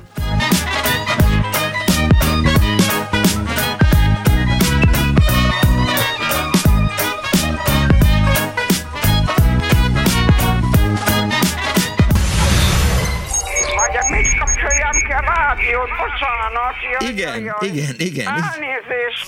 Jó napot kívánok. Mert ez a kis éppen olyan jó, és éppen azt teszi, amit kell. Annó Budapest, az ismeretlen főváros és Punksnodded Miklós.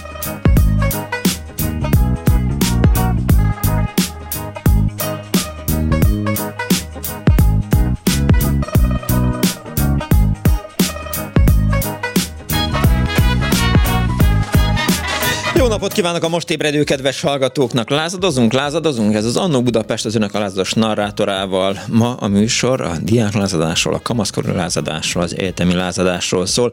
Telefonszámunk lassan mondom, hogy mindenki értse 24 06 95 3, illetve 06 24, várja, 24 07 95 3, lassan mondom, mert mi azt, aztán nem tudom kimondani. Az SMS-et mindenféleképp biztos 06 30 30 30 95 3. Ha leviszem a, a sebességét, akkor elfelejtem a számot, bocs, vagy a számot.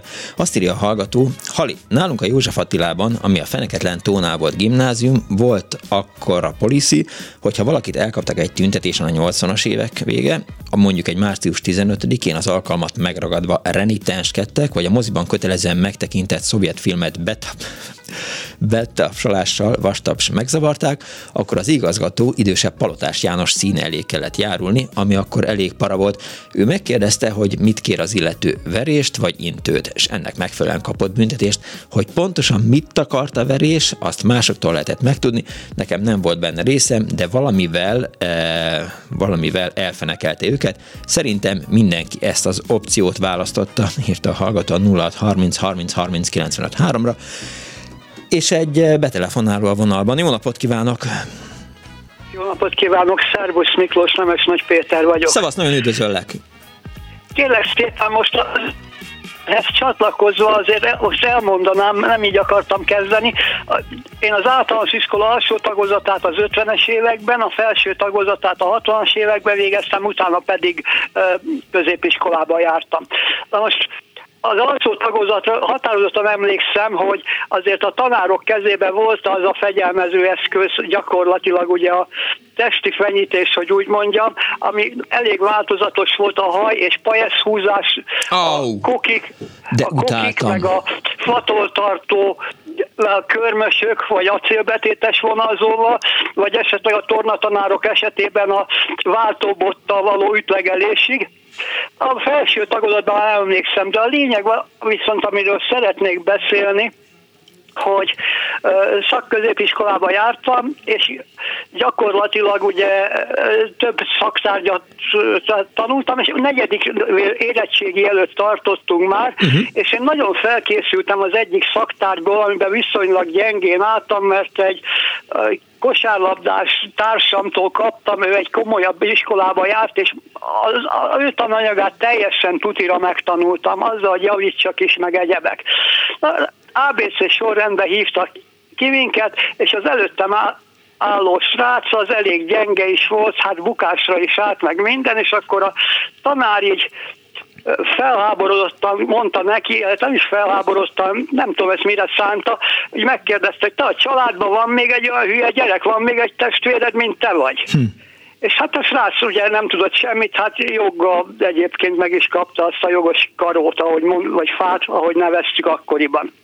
Na, hát én következtem a sorban, és a tudásom biztos tudatában, hát kimentem, tanár föltette a kérdést, én engem pedig annyira fölháborította a tanárnak ez a kérdése, hogy azt mondtam, hogy tanár úr kérem, nekem is van testvérem, pont olyan hülye, mint én vagyok. Aha.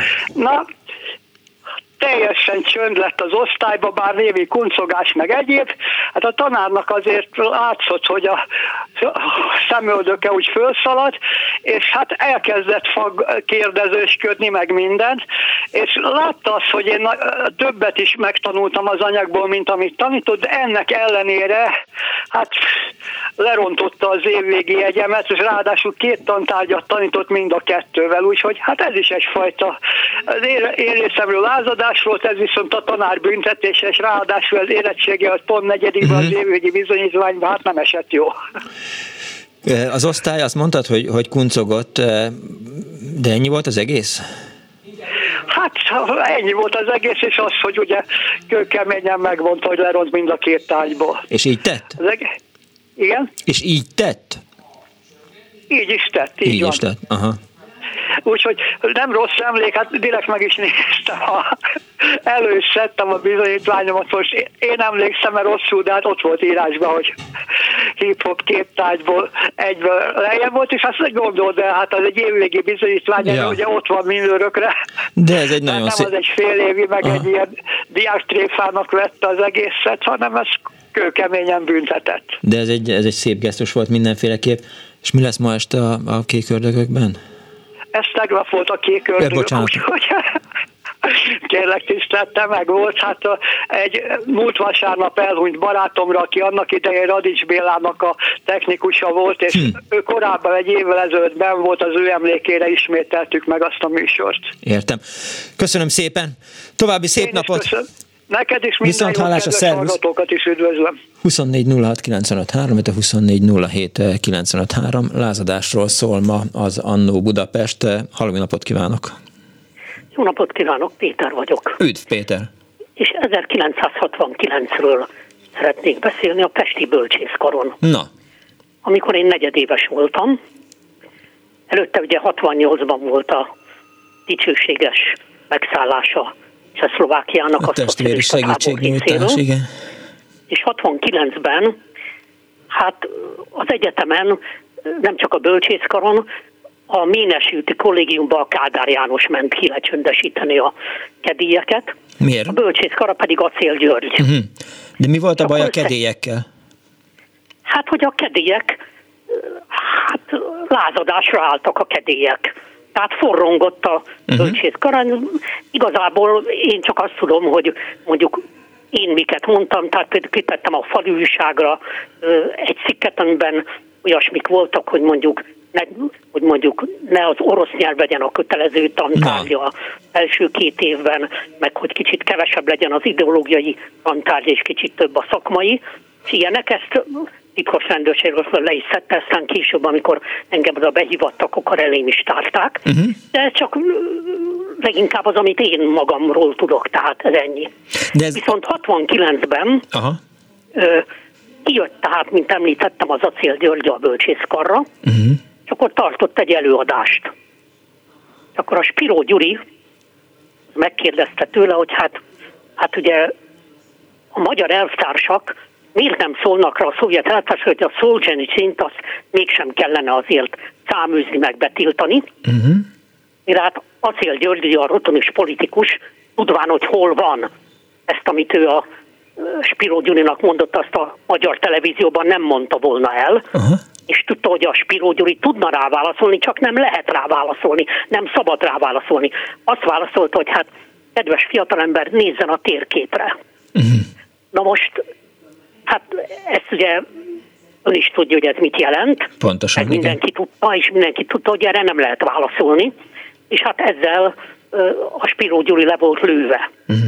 De azért ez nem csökkentette a morgolódást, ugye a Jus Murmurandit, hanem inkább csak növelte, mert hogy ugyanabban az évben, bár lehet, hogy az időrendben tévedek, mert hát ugye ez csak az emlékezetem, és ez ugye, hát ugye 50-60 évvel ezelőtt volt, uh-huh. inkább közelebb a 60-hoz, mint az 50-hez. Tehát lehet, hogy tévedek az időrendben, de volt egy tisztújítás a kiszben. És akkor küldötteket választottak, és jött egy mozgalom, hogy a kisznek a jogosítványait Aha. Adjuk át egy kari gyűlés számára, ahol közvetlenül választák a kari gyűlésnek a tagjait, tehát nem a demokratikus centralizmus alapján, ugye nem kell azt önnek magyaráznom, hogy, hogy mi ez, mert nyilván ön is lázadozott ez ellen, Igen. hanem hát közvetlen választás legyen. És hát ez volt az alternatíva. Uh-huh. És hát, hát ez egy ez egy, azt hiszem, hogy kettőkor kezdődött, és valami hajnali négy órakor ért véget ez a ISZ vezetőségválasztó gyűlés, és hát itt tört ki igazán a, a botrány, mert ugye hát új KISZ vezetőséget akart a többség választani. És tulajdonképpen választott is, ugye egy olyan, olyan fiatalember, egyetemi hallgató volt addig a Kari Kisztitkár, aki aztán később egyetemi tanár lett a bölcsészkaron, uh-huh. egyetem, egyetemes történeti tanszéken, vagy az angol történeti tanszéken, és nem akarom megnevezni egyébként, egy jó szakember volt, de hát egy kiszkáder, semmi más. legalábbis akkor egész biztos. Egyébként a későbbiekben az MSZMP-nek volt, MSZP-nek volt köztársasági elnök jelöltje valamikor a 90-es években. Na mindegy, szóval ő helyette aztán, hát ugye le akartuk váltani, le is váltotta a küldőgyűlés. Uh-huh. Én akkor a Radnóti Sanyit javasoltam tisztitkárnak, amit ő visszautasított, azonnal áttudta, hogy ez teljesen irreális. Uh-huh.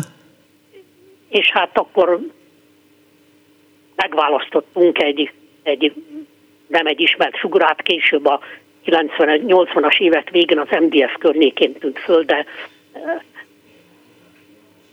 az egész életművek különben valamikor 75 környékén megjelent egy könyv a Lenini gazdaságpolitikáról, és hogy ezt ő mennyire ajánlja a frissen felszabadult gyarmati országoknak. Uh-huh. Szóval olyan nagy ellenzéki ő sem volt. És hát ez egy, és akkor lett egy, egy új kiszvezetőség, amelyik egy ilyen furcsa konglomerátum volt, mert voltak benne olyanok is, akik később aztán ellenzéki személyiségé váltak, meg olyanok is, akik hát ugye maradtak a pártállami Mentek előre, mentek előre a Lenini úton? Mentek előre a Lenini úton. Egy, az egy kicsit... én személyes történetemben volt, na most itt az én személyes szerepem mindesetre annyi volt az egészben, hogy mindig, ami, ugye kellett javasolni jelölteket a kizbizottságba, uh-huh. és akkor a, az első tíz alkalommal én mindegyiknél jelentkeztem, és megkérdeztem tőle, hogy mit szól a kari gyűlés gondolatához. Mert gondoltam, hogy aki itt akar valami vezető lenni, az mondja el, hogy támogatja a kari gyűlést, vagy nem. És amikor tizedszer is megkérdeztem, akkor szólásra emelkedett egy Molnár Ferenc nevezetű adjunktus, aki nekem is tanárom volt egyébként irodom történetben a Kölcsei Petőfi ezt a korszakot tanította, de egyéb iránt civilben ő a cenzori hivatalnak a része volt, egy MSZMP nem titkár volt, de valami osztályvezető, és az újság cenzúráért volt felelős, akkor ezt még nem tudtam. Uh-huh. És hát ő szintén ruton is politikusként azt mondta, hogy hát itt van egy fiatal ember, aki ugyanazt mondja, mint az akkori sikeres Tándal Fesztiválon az egyik énekes, hogy engem csak a majom érdekel. És ezen engem le is lőtt, mert hát a nevetségesség öl, és hát ezen, ezen mindenki nevetett, uh-huh. és aztán 11. jelöltől én már nem kérdeztem meg ezt. Hát kár, kár, kár, szerintem meg kellett volna kérdezni, nem kellett volna vele foglalkozni, de egy kicsit kanyarodjunk vissza a fali újsághoz, mert amit ön fölírt, vagy amiről beszélt, az hát ugye kiderült, hogy 88-ban Piko Andráséknál is egy ilyen fontos követelés volt, meg 83-ban is volt olyan röplap, ami itt a, az oktatással, meg az orosz nyelvvel kapcsolatos volt, de hogy milyen következménye lett ennek? Említette azt, hogy a titkos szolgálat megtalálta önt? Hát 69 tavaszán nem 69 őszén aztán behívattak a politikai rendőrségre, uh-huh. megkérdezték, hogy mit tudok a Haraszti Miklósról. Most mondtam, hát én a Haraszti Miklóst azt hiszem, évfolyam társam volt, de speciál nem ismertem. Aha. Én a Dalos Gyurit ismerem, aki, aki töltsejre állt kettővel fölöttem, és hát ugye egy ilyen, hát egy tiszteletes barátság fűzött hozzá. Ő a harmadikosoknál nyert szavalóversenyt akkor, amikor az elsősöknél, és aztán beszélgettünk, és adott nekem egy nyugatszámot, uh-huh. ma is őrzöm. Egy nyugatszámot adott, és egyébként beszélgettünk irodalomról. Egyetemista korunkban már nem találkoztunk, mert ő a nagy Szovjetunióban járt egyetemre, Igen. és engem marhára meglepett, hogy ő aztán egy ilyen baloldali szervezkedésnek a Igen, egy ilyen maoista összeesküvés volt az, igen. Az volt a maoista összeesküvés. Így van, pontosan. Tehát az engem meglepett, mert én őt egyszer, az a helyzet, Lenszki. hogy én 62 tehát akkor, amikor hát én, engem egy ilyen tiszteltes barátság fűzött uh-huh. hozzá, akkor én még nagyon baló, én még akkor bolsevik voltam, és aztán 60 harmadikos koromban hirtelen, hirtelen megvilágosodtam, és akkor aztán ellenzék lettem. Mire már egyetemista lettem, akkor én már nagyon ellenzéki voltam. Na most, tehát az a helyzet, hogy tehát rákérdeztek, hogy hát ismerem Haraszti Miklós. Mondtam, hogy őt nem, de hát a, a Dalos Gyurit azt ismerem meg, meg hogy is hívták, volt egy barátjuk, aki évfolyamtárs volt a Dalos Gyurinak, és egy hozzám hasonló alacsony fiatal ember volt, na mindegy, szóval őt is ismertem. Uh-huh. És hát aztán arról kezdtek érdeklődni, meg leginkább arról, hogy nekem volt egy felsőoktatási reformjavaslatom, hogy beadtam az egyetemnek hivatalosan. Uh-huh. És ebben olyasmik voltak, hogy hát az ideológiai oktatást azt kicsit szűkebbre kellene vonni, és hát a szakmány uh-huh. oktatást azt, azt többre. És hát erről aztán ott azzal a fiatal rendőr tisztel, aki engem kihallgatott, ott ilyen vitába keveredtünk, és hát én nagyon keményen védtem az álláspontomat. És hát végül is a következő trónfal állt elő, hogy hát én nekem ötödéves hallgatóként a tanulással kellene foglalkoznom, és nem pedig a politikával. Mm. Igen. Na most, hát így aztán szabadlábon elhagytam a Remtéri épületet, szerintem ma az MDF-nek a székháza, vagy később aztán az lett az MDF Igen. székháza, hogyha jól emlékszem. Most meg már lebontottál. Amint én szabadlábon hagytam el az épületet. De kétségtelen, hogy aztán három hét múlva anyukám, aki a BM Isten Együtt óvodájában dolgozott, mint óvónő, uh-huh. semmi politikai szerepe nem volt, ő egy óvón, beosztott óvónő volt, és ő már elintézte, hogy én a BM-nek a Németföldi úti bentlakásos intézetében legyek tanár. És elképedve újságolta, hogy őt fölhívták, hogy hát ez az állásom, ez, ez, ez kútba esett. Úgyhogy ez volt a közvetlen uh-huh. következménye a dolognak hogy úgy mondjam, tehát... Értem. És hát mondjuk aztán a 90-es évek végén már aztán is kértem a, a személyi anyagomat a, ebből a intézetből, amit két részletből kaptam, most, most valami 20 oldal, de még ott kell lenni, még 50 oldalnak, majd valamikor elmegyek, megnézem majd az téma. Érdemes elmenni és megnézni, igen. Köszönöm szépen, hogy hívott. Viszont hallásra. Viszont hallásra. Nem Radecki kastély volt, Radecki laktanya. Egy hallgató van a vonalban. Jó napot kívánok! Üdvözletem, Marga Péter vagyok. Üdv Péter. Egy ilyen katonai történetet szeretnék ennek elmesélni. A katonai lázadásnak rossz vége lesz. Igen. Igen, rossz vége is volt. 87 környékén ezt a Szentre került a Szerihegyi határőrség, két Aha. százada volt különben a, a, a határőrségnek egy kampós, meg egy határ ellenőrző úgy útleveket ellenőrztek, uh-huh. a rosszabbikhoz kerültem a kamposokhoz. A kampos az mit, mit fedett? Betonon kellett kint állni őrészlet gépeket, uh-huh. hát nyáron 70 fokos beton, télen a mínusz 20-as, nagyon kellemes volt, ez 8 órás szolgálattal, nagyon kis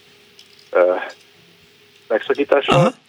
De a lényeg az volt, az egészben, oda kerültem, ugye beivadott a politikai tiszt, és hát miután mondtam, hogy nem lépek be a tisztre, és mondta, hogy Zádori, ő hadnagynak hívták véletőt, különben mondta, hogy Varga Elvtárs komolyan gondolja, hogy nem lép be a tisztre, mert hogy a Ferihegynek egy nagyon, nagyon büszkék rá, hogy minden egyes tagja tisztes a katonasságnak, és mindenkit beléptettek. Nem mondom, hogy valószínűleg komolyan gondolom ezt a történetet, és már nagyon régóta így gondolom, mert ami gond nincsen, majd szóljon, hogyha nem így gondolja. Uh-huh.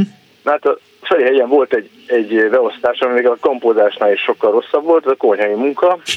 Az azt jelentette, hogy reggel ötkor kelés volt, és este kilenckor végzett, ugyanis egy darab ember volt a 200-ra. Egy, egy, és kapott egy segítőt délre ami egy órát jelentett, de különben az egész egy ember vitte végig. Mosogatni Most kellett, vagy minden más csinálni? Mindent, uh-huh. mindent. Nekem olyan szaga volt a kezemnek abban az időben, hát mint a moslék. Tehát nem lehetett kimosni belőle hmm. a, a mindent, a, a, a mosolygot gyűjteni, a tányérokat elmosni, a, nagy, a nagyadényeket, most mindent, egy ember csinált mindent. Kemény. Most ez egy hónapig nyomtam ezt a, ezt a, a szolgálatot.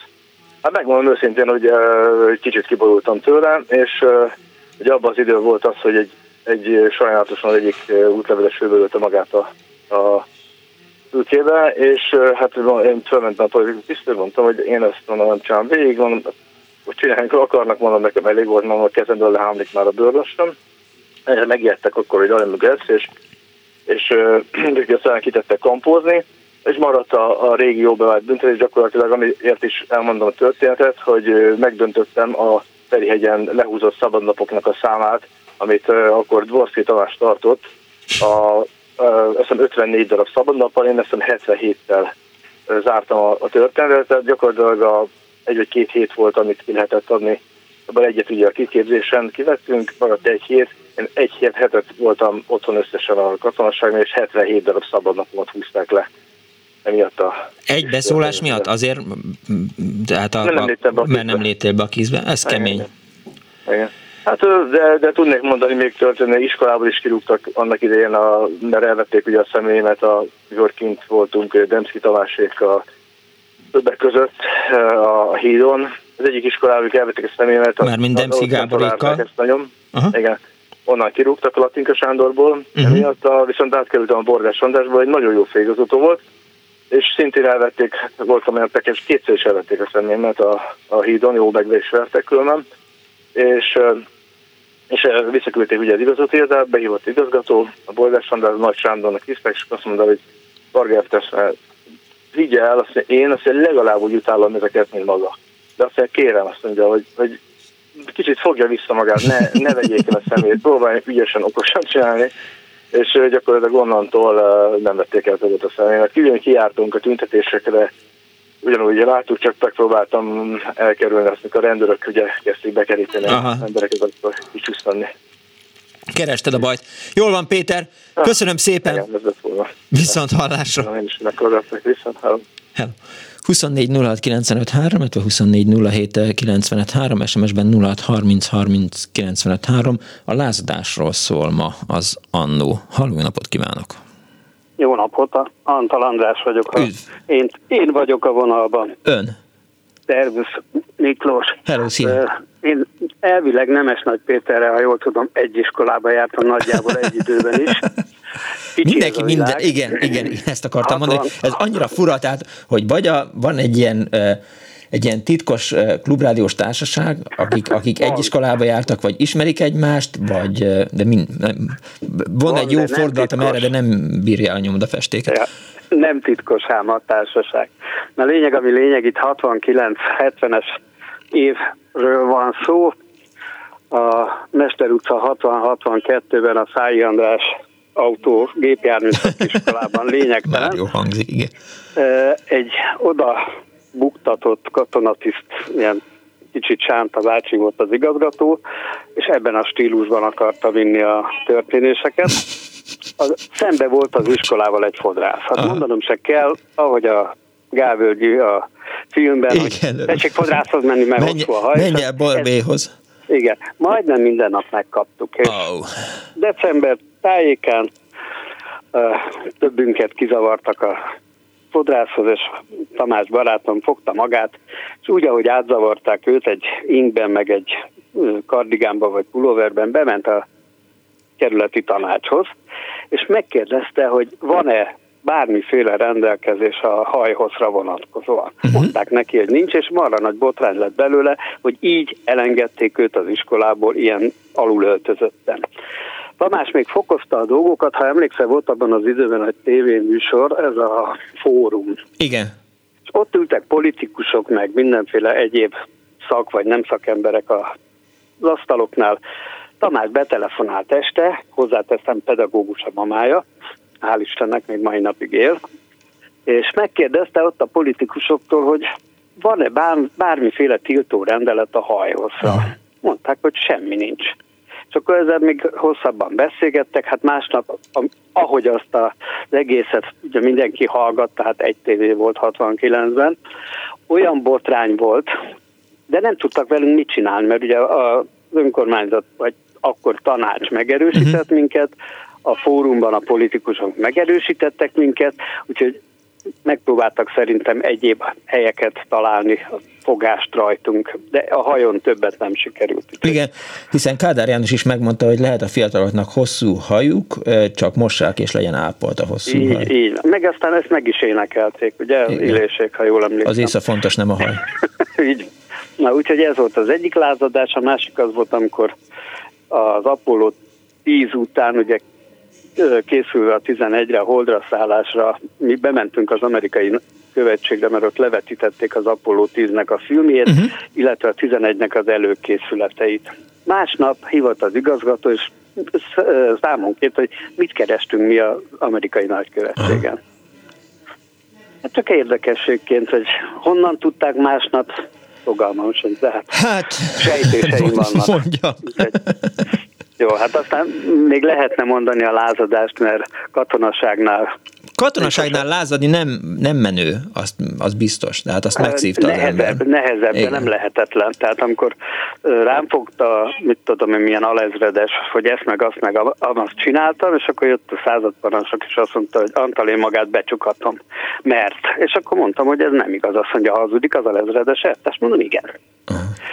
Akkor egy hosszabb, tisztességes volt, mert egy hosszabb beszélgetés, meg nyomozás után kiderült, hogy tényleg hazudott. Úgyhogy előfordul. Na mindegy. Nekem 1900... Ilyen, hogy, már csak egy fél mondat. Jó, jó, jó. Én sose voltam kisztag. De az a nagyon helyes. Kis, kis titkára választott a tömeg. Lent locsoltam a, a teniszpályát, mert ugye vadonatúj volt, és locsolni kellett. Fürdőgatjában, és hivatott a valaki oda, mit tudom, milyen terem volt már, klubterembe. Mondom, minek? Azt mondja, mert kisgyűlés van. Mi közöm hozzá, én nem vagyok kisztag. Gyere, mert akarnak veled beszélni. Aha. Közölte a század parancsnok, hogy engem választottak titkárnak. Mondom, álljon meg a bicikli, nem vagyok kisztag. De nem érdekes, megoldjuk. Igen. A tömeg, tömeg téged akar. Jó, van. Igen. A lázadásról jut eszembe, hogy, hogy amikor volt 1985-ben egy nem önkormányzati, hanem tanácsi választás volt talán, vagy országgyűlési választás, akkor volt az, hogy, hogy a néphadseregen belül is volt szavazás, és amikor be kellett menni, mit tudom én, a szavazólappal, akkor megkérdeztem a katonatisztől, vagy a, vagy a parancsnoktól, hogy van ebben toll, vagy ceruza és akkor, mert ugye ott csak be kellett dobni a, a, a szavazólapot, nem lehetett ott nagyon válogatni, csak, csak azt lehetett elfogadni, ami rajta volt, és akkor mondta, hogy hát nem tudja úgy, hogy akkor utána néztek, és akkor megnézték, hogy nincs is bentől. Na, ez egy ilyen, hát, ilyen gyerekes lázadás volt. Igen. Ja, jó van. Hát, gyerekes volt a milyen kis, mert mi együtt szereltünk két év után az első másfél évre szerelt katonacsoporttal, és ráadásul ugye Farkas Berci éve volt, és a választás éve emiatt három-négy napot még rá is kellett húzni. Hmm. Na most nem kevesen bolykottáltuk a dolgot, és áthúztuk mindenféle szabálytalanná téve a papírt, mert a laktanya parancsnok volt a jelölt kihozták, hogy száz nyert a Igen, általában annyi szokott lenni, hogy a hazafias népfront jelöltje 99,8 százaléka. Igen, igen, igen. Hát nyert. a katonaságnál könnyű volt százat beírni, mert mindenki bent volt, akinek igen. bent kellett lenni, mert nem engedtek szabadságra senkit. Igen. Úgyhogy, na jó. Köszönöm szépen. Viszont hallásra. Hello. Ilyen minden jó. 24 06 95 3, 24 07 95 3, és egy betelefonáló a vonal túlsó végén. Jó napot kívánok! Halló! Halló, jó napot kívánok, Éva vagyok. Kész csók, Éva. Üdvözlöm a hallgatókat és önt is, kedves szerkesztő úr. Hát én egy olyan élményt szeretnék elmesélni, hogy én egri vagyok, és Egerbe papok tanítottak. Én 47-től 50-ig eh, ilyen barátpapok tanítottak a Cisztercita rendi iskolában. Uh-huh. Na most ott az volt a divat, hogyha valaki rosszalkodott, fiúk vagy bárkik, akkor a fiúknak a pad első padra kellett hajolni, és akkor hozott egy vesztőt, és akkor abban kaptak egy párat a fenekükre. A lányok azok nem kaptak. Na és aztán van, hogy volt, hogy a fiúk aztán nagyon felháborodtak ezen sokszor. Mármint, hogy kivételeznek velük? Mármint, a, hogy a lányokkal kivételeznek, azon háborodtak fel? Igen, hát nem csak egyszer azon, azon kívül, hogy... Ja, mert hogy megverik őket. őket. Aha. Úgyhogy hogy ezzel volt a probléma. A másik meg az volt, hogy például minden vasárnap kellett menni kötelezően 7 órakor éjgyomorra, mert hogy áldozni kellett, a templomba. Uh-huh. Ott a Tisztelcita rendi iskola mellett volt egy templom, és abba kellett járni minden nap. Hát én minden vasárnap elájultam, és akkor ez még a teteje az volt az egésznek, hogy, hogy délután, vasárnap délután háromtól el kellett menni a Mária társulatba. Ott volt a másik eh, térdeplős eh, mise, mert ott a, kórházba, ahova kellett járni, ott volt egy, eh, egy templom. És akkor a templomban megint kezdődött ugye háromtól ötig a vagy négyig a, a, a mise. Uh-huh. Ott újra kellett, újra kellett térdepelni, imádkozni, úgyhogy ez minden. Tehát ez a, a papi nevelésnek ez volt a, a célja, hogy hát mind hívők legyenek az emberek. Na és aztán én leginkább azért elájultam, hogy ne kelljen menni. Tehát nekem ez volt a felháborodásom. Viszont ezek a papok olyan csodálatos tanítók voltak, hogy semmit otthon nem kellett tanulni, kitűnő tanuló voltam, végig uh-huh. tanítottak, úgyhogy hogy ilyen szempontból nagyon jó volt, de mondom, a fegyelmezés az egy rettenetes módszer volt. És hogy lázadt ez ellen? Hát én az ellen, hogy volt, mikor éppen nem voltam annyira ájult állapotban, de ezt mire, mindig eljátszottam. Igen? Ja? Aha. És akkor haza kellett vinni engem. Ja, értem. Igen, hát ez volt a lázadásom. Ugye miután engem nem vertek, Aha. hát így nem kellett effektíve lázadnom, azt a fiúk csinálták, de én így lázadtam, hogy próbáltam elájulni, meg összeesni, hogy mégis hazamenjek. Hát szép. Köszönöm szépen. Igen. Én is köszönöm, Kész sokan. Viszont hallásra. Halló, jó napot kívánok! Jó napot, Miklós, Barnabás vagyok most Üdv, Barnabás. A, a történetem annyi, hogy amikor, hát nyilván leginkább azért igen fiatalok, én 80-as években voltam gimnázista, és akkor ugye a zenén, meg a koncerteken keresztül mentünk neki az arcnak, uh-huh. ahogy később a rock suliba, Jack Black tanította a kisiskolásokat, és de amire ki szerettem volna hegyezni, hogy édesapám, aki egy állami gazdaságnak volt a, az agronómusa, és egyben a, a párt hú, nem is pártitkári funkciókat is ellátta, mhm. viszont uh-huh. eljutott hozzá a beszélő, mint ilyen pécsi értelmiségiek, és akkor ezt én, én olvastam, és 86-87 tájékában a belügyes államvédelmi osztálytól tisztek jöttek osztályfőnöki órákra, uh-huh. és általában hát az volt a fedősztori, hogy államellenes tevékenységről tanítanak, tehát ez 86-87-et írunk, uh-huh. És hát többek között ugye arról is volt szó, hogy Szabad Európa Rádió, ha már ezt többen hallgatjátok, akkor az már, az már nem buzdítás, mi ez? Nem, nem Izgatás. Az izgatás, bocsánat, izgatásnak minősül illetve... Hazudtak a rendőrök, teszem hozzá, de a rendőröknek ez a dolguk, hogy hazudjanak. Így van. És, és akkor a szamizdat izgalom is egyes szerzőket is megemlített, és akkor így elkezdett felsorolni újságokat, és akkor én megkérdeztem, hát nyilván ilyen nagy arcú kamasz gyerek, hogy, uh-huh. hogy a beszélő az az-e. Természetesen az. Olvastad? Igen. Jó, akkor maradjál itt óra után. Oh. és akkor egy kicsit körbe röhögtek a, a, a, az osztálytársak, aztán utána... Jó nagy hülye vagy? Megvolt a, igen, jó nagy egy hülye vagyok. És hát az volt, hogy ez egy, ez egy hölgy volt, talán valami hadnagyi, főhadnagyi tisztes, vagy Rangban, tisztségben. És először kérdezte, hogy kitől kaptam, hol, hol, hol olvastam, hm. és amennyiben ezt nem mondom meg, és nem uh, járulok hozzá, illetve nem vagyok barátságos velük, akkor búcsút mondhatok mindenféle továbbtanulásnak, hm. stb. Konkrétan megfenyegetett, és hát így nyilván én így, így behúztam fülem farkam, és ezt nem mondtam otthon. Ez, ez valamikor ilyen május tájékában volt, és abban az évben voltam először ilyen hosszabb idő szakott néptánccal három hétig Franciaországban, és utána utána voltam mentőcsónakász egy, egy szottáborba, és közben volt egy, egy, egy esküvő, és egy időben, tehát amikor én távol voltam, mind az, édesapám munkahelyén, mind akitől ő kapta a beszélőt, és akitől ő kapta a beszélőt, uh-huh. megjelent egy pár belügyes, bejelentkeztek, és hát nyilván ez most 87-et írunk, és, és a portán mindenki tudta, hogy mondjuk a horvát elvtárshoz jöttek a belügyesek, uh-huh. ugyanúgy a, a harangi elvtárshoz, aki doktor volt, és és hát ilyen provokatív kérdéseket tett, illetve bocsánat, tehát kérdéseket provokáltak, ahogy ezt tudjuk, és azt kérdezték tőlük, hogy mit gondol, lesz-e új 56, megbukik ez a rendszer, stb. Meg hogy hát követ, következményei lesznek, hogy nem a pártirodalomat, meg nem tudom, a munkásőr magazint olvassák, hanem, hanem beszélőt és hát jó, hogy nem voltam ott, meg olyan szétvágott volna a pám, és De te el, elárultad, három. Aha, Barnabás, de te elárultad a rendőrnek, hogy, hogy otthon apádnak a beszélőjét olvastad?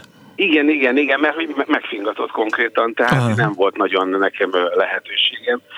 ő, ő, ő nagy volt, befenyegedett, én kicsi voltam, csak a szám volt nagy, úgyhogy uh, igazán így következményen uh, nem volt. Egyet felejtettem, ez szerintem utólag meg is fogom tenni, hogy ilyen levéltárban ugye ezt kikérhetem, Igen. be tudom azonosítani az időszakot, mert mint a, a mások élete német filmben, én is szeretném kiné- megnézni, hogy ki volt ez az az ember, aki jelentett meg, hogy voltak éppen mit írt. Állambiztonsági szakszolgálatok történeti levéltára, Ötvös utca, azt hiszem hat, de azt hiszem, hogy, hogy e-mailen is lehet mm, információt kérni, vagy, vagy, vagy jelentkezni kutatói, tehát hogy, hogy szeretnéd megismerni a rólad gyújtott adatokat. És akkor még, még egy, egy zenei koncertélmény a 80-as években, tehát először ez a unalomig ismert másolt kazettákon, tizedes és a többiek Gőc, URH, stb. eljutott hozzám, akkor rájöttem, hogy hát tehát nem csak két forint ez a dal, hanem van valami más is, ami rock and roll, és valahogy egész máshogy fogják meg. Onnantól ilyen koncertekre jártam, és hát akkoriban ugye Dark Music, Effort System, és mindenki feketébe volt. Az én lázatásom az volt, hogy akik lázadtak a fekete ruhák miatt, én rózsaszínben mentem ilyen koncertekre. Menő. Úgyhogy Úgyhogy ennyi volt a történetem. Gratulálok, köszönöm szépen. Viszlát, hello! Halló, jó napot kívánok! Jó napot kívánok, én vagyok a vonalban. Attól félek, hogy Szirtes András betette a lábát Igen, az annóba. Igen, tőlem, tényleg én vagyok az. Mond, mondták, hogy csak a három történetből csak egyet meséljek el, akkor a leghúzósabbat Aha, Úgy látszik, hogy van hogy cenzúra. Hogy sikerült nekem átverni a belügyminisztériumot, kérlek szépen én 73-tól 78-ig forgattam a Hajnal című filmemet, és minden hajnalban vagy éjszaka kimentem a különböző gyárakhoz Aha. forgatni, ahogy pirkad a hajnal, főképp külvárosi gyárakhoz. Uh-huh. Egyik, főképp télen, amikor csak ilyen sziluettágak vannak. Az egyik... Az Amikor nem kell korán kelni, mert izé 7 órakor jön fel a nap. Igen, igen, hát lehet, hogy korábban mentem ki, mert éjszaka is forgattam ilyen fényeket, uh-huh. és akkor a gázgyárnál, aminek ilyen gyönyörű ö, hagymakup, nem hagymakupolás, ilyen gyönyörű ö, ilyen tornyai voltak, igen. ott éppen a teli hold előtt, ahogy a szöges drót rezeg, azt forgattam kívülről a kerítés külső részéről, uh-huh egyszer csak megszólalt fölöttem egy érces hang, hogy, és le, rám irányult egy géppisztoly, na azt a kamerát adja csak ide fiatalember, és állványjal együtt lenyúltak és fölemelték, belittek az a őrségre, Aha. jegyzőkönyvet vettek föl, mondtam nekik a kamerát vissza kell adnom a barátomnak, mert az kilopta a sportfilm stúdióból a Béla Falvi Balázs egy hétvégére, úgyhogy azt vissza kell adnom. Uh-huh. Mondták, az nem kell, de a film az kell belőle, és akkor töltőzsákba kifűztem, bedobozoltam, ráírtam, hogy hány percre hívják elő az Akfa Gévertet a filmlaborba, és ott hagytam a filmet, és el is engedtek. Egy-két hét múlva megkaptam a postán a negat, előívott negatívot is, és a róla készült fekete-fehér mustert is, és egy jegyzőkönyvet, mi szerint a belügyminisztérium megtekintette az anyagot, de kém tevékenységre utaló jelet nem találtak rajta. Hát ezt vérszemet kaptam, mert különben 273 forintomba került volna egy ilyen tekercs előhívása. Uh-huh. Úgyhogy azt csináltam, hogy mindig leforgattam a 30 méteres tekercsből 27 métert, és az utolsó három métert benhagytam a gépbe, és akkor kimentem egy olyan helyre, ahol tudtam, hogy el fognak kapni, Aha. úgyhogy elkapattam magam, és ugyanezt a torturát végig csináltam 5 vagy 10 alkalommal, hogy elvették a filmet, és a saját költségükön előhivatták a Hajnal című filmemet, a végén már olyan vérszemet kaptam, hogy betettem már három tekercs exponált anyagot még a táskába, úgyhogy akkor már 120 méter anyagot hivattam elő, és én nekem nagyon jó kapcsolatom volt a filmlabor diszpécserekkel, úgyhogy mindig ö, telefonáltam és kérdeztem a srácot, hogy te már a BMS-ek megnézték? Igen, és épp a minősége? Igen. De nem jött az utolsó 120 méterről, nem jött a levél meg az anyag, hanem fölhívtak telefonon, a BM-ből, hogy itt van nálunk az anyag, tökéletes, de szeretnének velem személyesen találkozni. Uh-huh.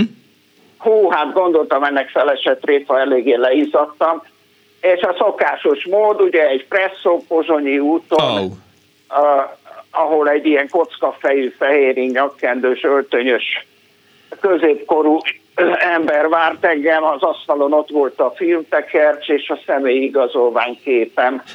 Hát reszkedtem, mint a nyárfa levél, tudtam, hogy mi lesz, mert gondoltam, biztos be akarnak szervezni. Ja, ja. Hát valóban ez történt, hogy azt mondta nekem ez a pasas, hogy hát én olyan baráti társaságban járok, hogy azokról kéne információ, stb. Mondtam neki, ide figyeljen, maga kőműves, maga a téglákat gyűjti, én meg villanyszerelő vagyok, én fényt viszek az embereknek, úgyhogy más a foglalkozásunk, ez nem fog menni, fölkaptam a filmes dobozt, meg a személy igazolvány képemet, és kirohantam. Hát eznek se kellett több, utánam rohant, egész a kettes villamos megállóig. Tasli. Ahol vártuk a villamos, kérdezte, hova megyek, mondom, hát vissza a televízióba. Uh-huh. Most ott dolgozom. és rámutattam, ott van a Fehér Ház, a, most a képviselők Igen. háza. És mutattam neki az alaksori ablakokat, mondom, tudja mi az? Azt mondja, persze, ez a Fehér Ház, mondom, na de oda vitték be az apámat, az 50-es években, és verték szélig agyon, mint jugoszláv kémet, és mondom, a legjobb lenne, ha maga is mi hamarabb kilépne ebből az erőszak szervezetből, nehogy úgy járjon, mint az apám. Mm. És felszálltam a kettes villamosra, és ott hagytam. Ágy, ez hát ennyi a történet. Értem. Köszönöm szépen, András. Szép történet volt. Remélem elég rövid volt és tömör. Ö, jó, is. akkor figyelj, most felülírom a, a szerkesztőnket. Elmondhatsz még egyet. Biztos? Biztos. Nem szeretném, hogy a sorban állnak ott. A Biztos, majd akkor, akkor csinálok egy másik műsort. Akkor elmondok egy másikat, ami sokkal viccesebb. Az Unikum története, 16 éves voltam, és Jól kezdődik. villanyszerelő ipari tanuló, és kivitt minket a mester ilyen nagy régi házak villanyszereléséhez, ilyen 5-6 emeletes gangos házak. Padláson kellett átöltöznünk munkaruhába, és azt mondta, szemüveg, te itt maradsz, vigyázol a cuccokra.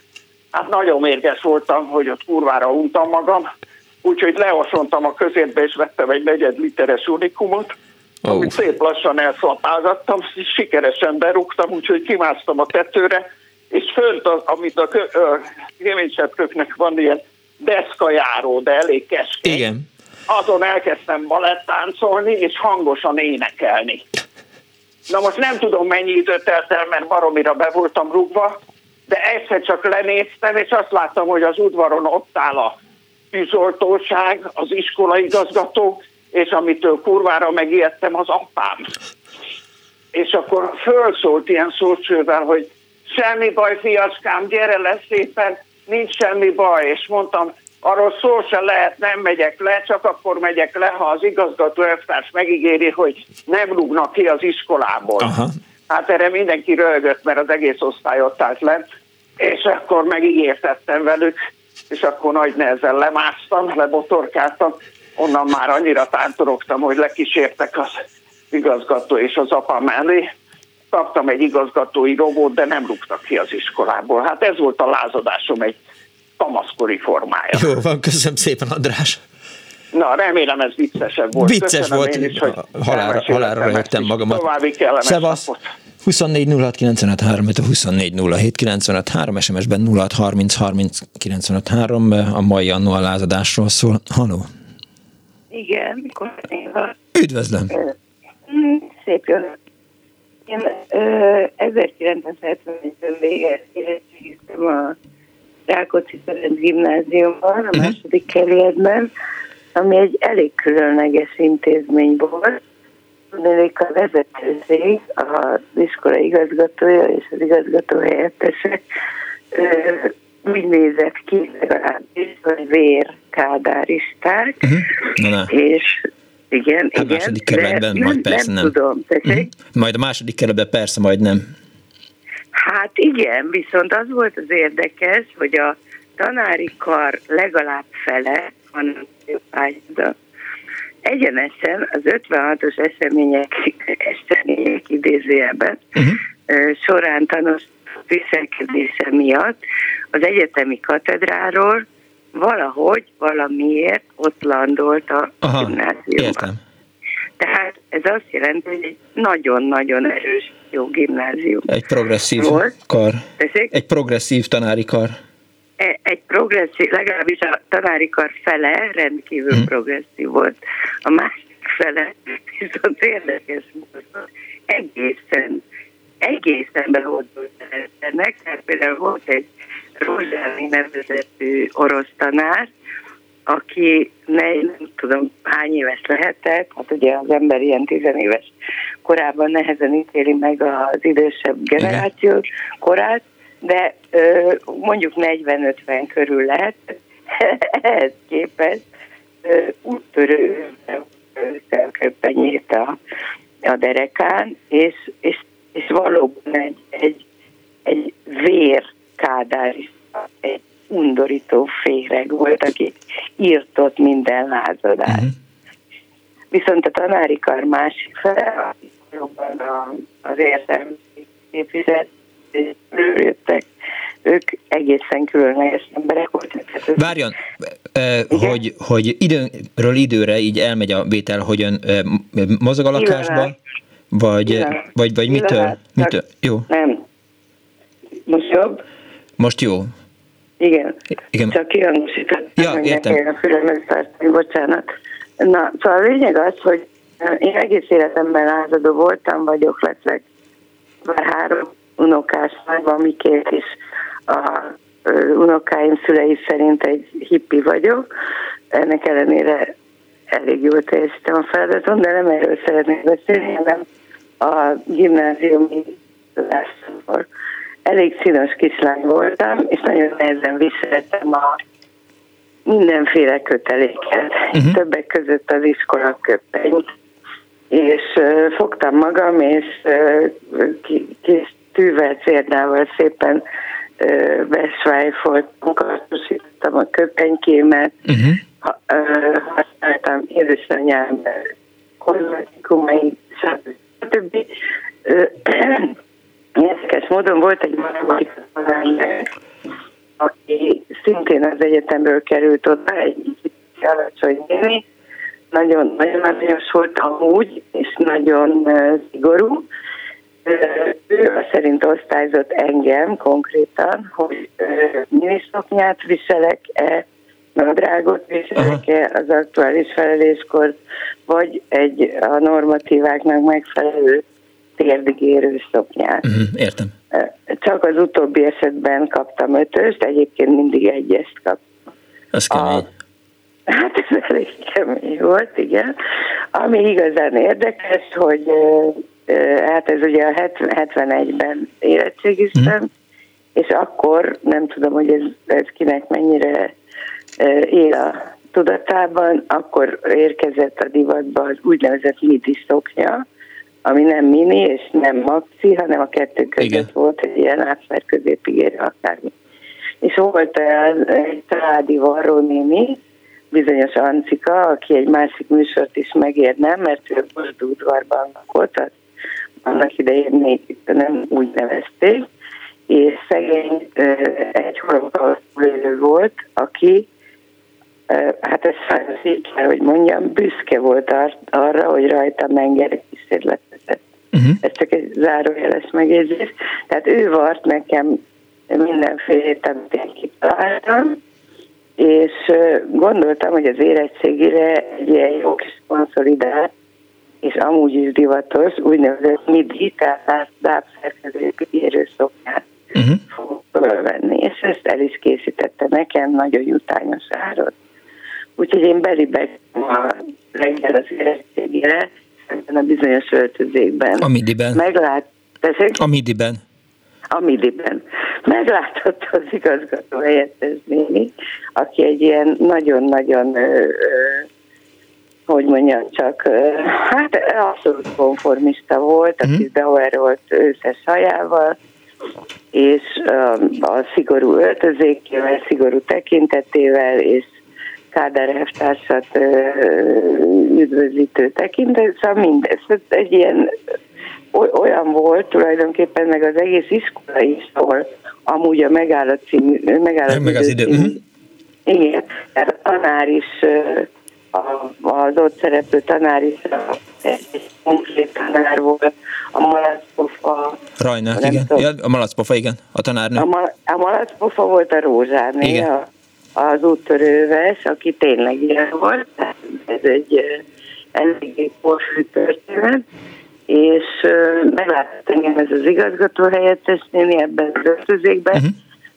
Nagyon csúnyán rám nézett, és közölt, hogy azonnal köves. Követtem őt az igazgatói irodába, ahol is letért elém egy kis doboz tűvel, Aha. És a szájába tartotta a következő darab szisztematikusan fölgombostűzte a lábszár középig gyerő szokjámat, hogy az csak a térdet takaró legyen, mert az úgy van rendjén. Most ez, ezek után az egész szóbeli így kellett ebben a összegombostűzött szoknyában végig élnem. Sikerült, de valószínűleg jobban is sikerült volna, ha nem érzem, hogy éppen itt ott belém szúr valami. Tehát ilyen dolgok uh-huh. voltak ebben az iskolában. Nem tudom, hogy ez mennyire általános, mennyire jellemző. Ez szerintem egy elég, elég uh, különleges uh, intézmény volt, ez a Rákóczi gimnázium. Uh, van azt hiszem róla néhány könyvsót, és erről a bizonyos magyar tanárról, akiről már szót ejtettem, aki már az időben is szerepelt. Azt hiszem egy könyv is megjelent. Várjon! Igen. Vége a műsoridőnek. Oly. Úgyhogy köszön, köszön, köszönöm szépen. Ki fogom találni még a folytatását ennek a dolognak. Köszönöm szépen, hogy hívott. Én is. És a hallgatótól elnézést kérek a technikai problémáért az utolsó telefonálót egy kicsit tényleg rosszul és nehezen lehetett érteni valamiért a rádióhullámok. Hát jöttek mentek ide-oda a műsor szerkesztője Árva Brigitta. Létrehozásában segítségemre volt a pultnál Kemény Dániel, a telefonnál Kismária, a videónál Pálinkás Huan, az archívumnál, jaj, most akkor nem tudták meg, hogy mi lett a, a kórház élőláncnak a vége, majd elmondom jövő héten. Én Paxnoded Miklós voltam, egy hét múlva találkozunk, további kellemes vasárnap délután, tudják jól, give peace a chance, Putyin rohagy meg, véhallás. Sajnos lejárt az időnk, úgyhogy szívesen hallgatnánk még, de, de... Nem kell, nincs értelme ennek a beszélgetésnek. Ó, mi nem így Nem csak ennek, egyiknek sem elhangzik a klubrádióban. Köszönöm szépen!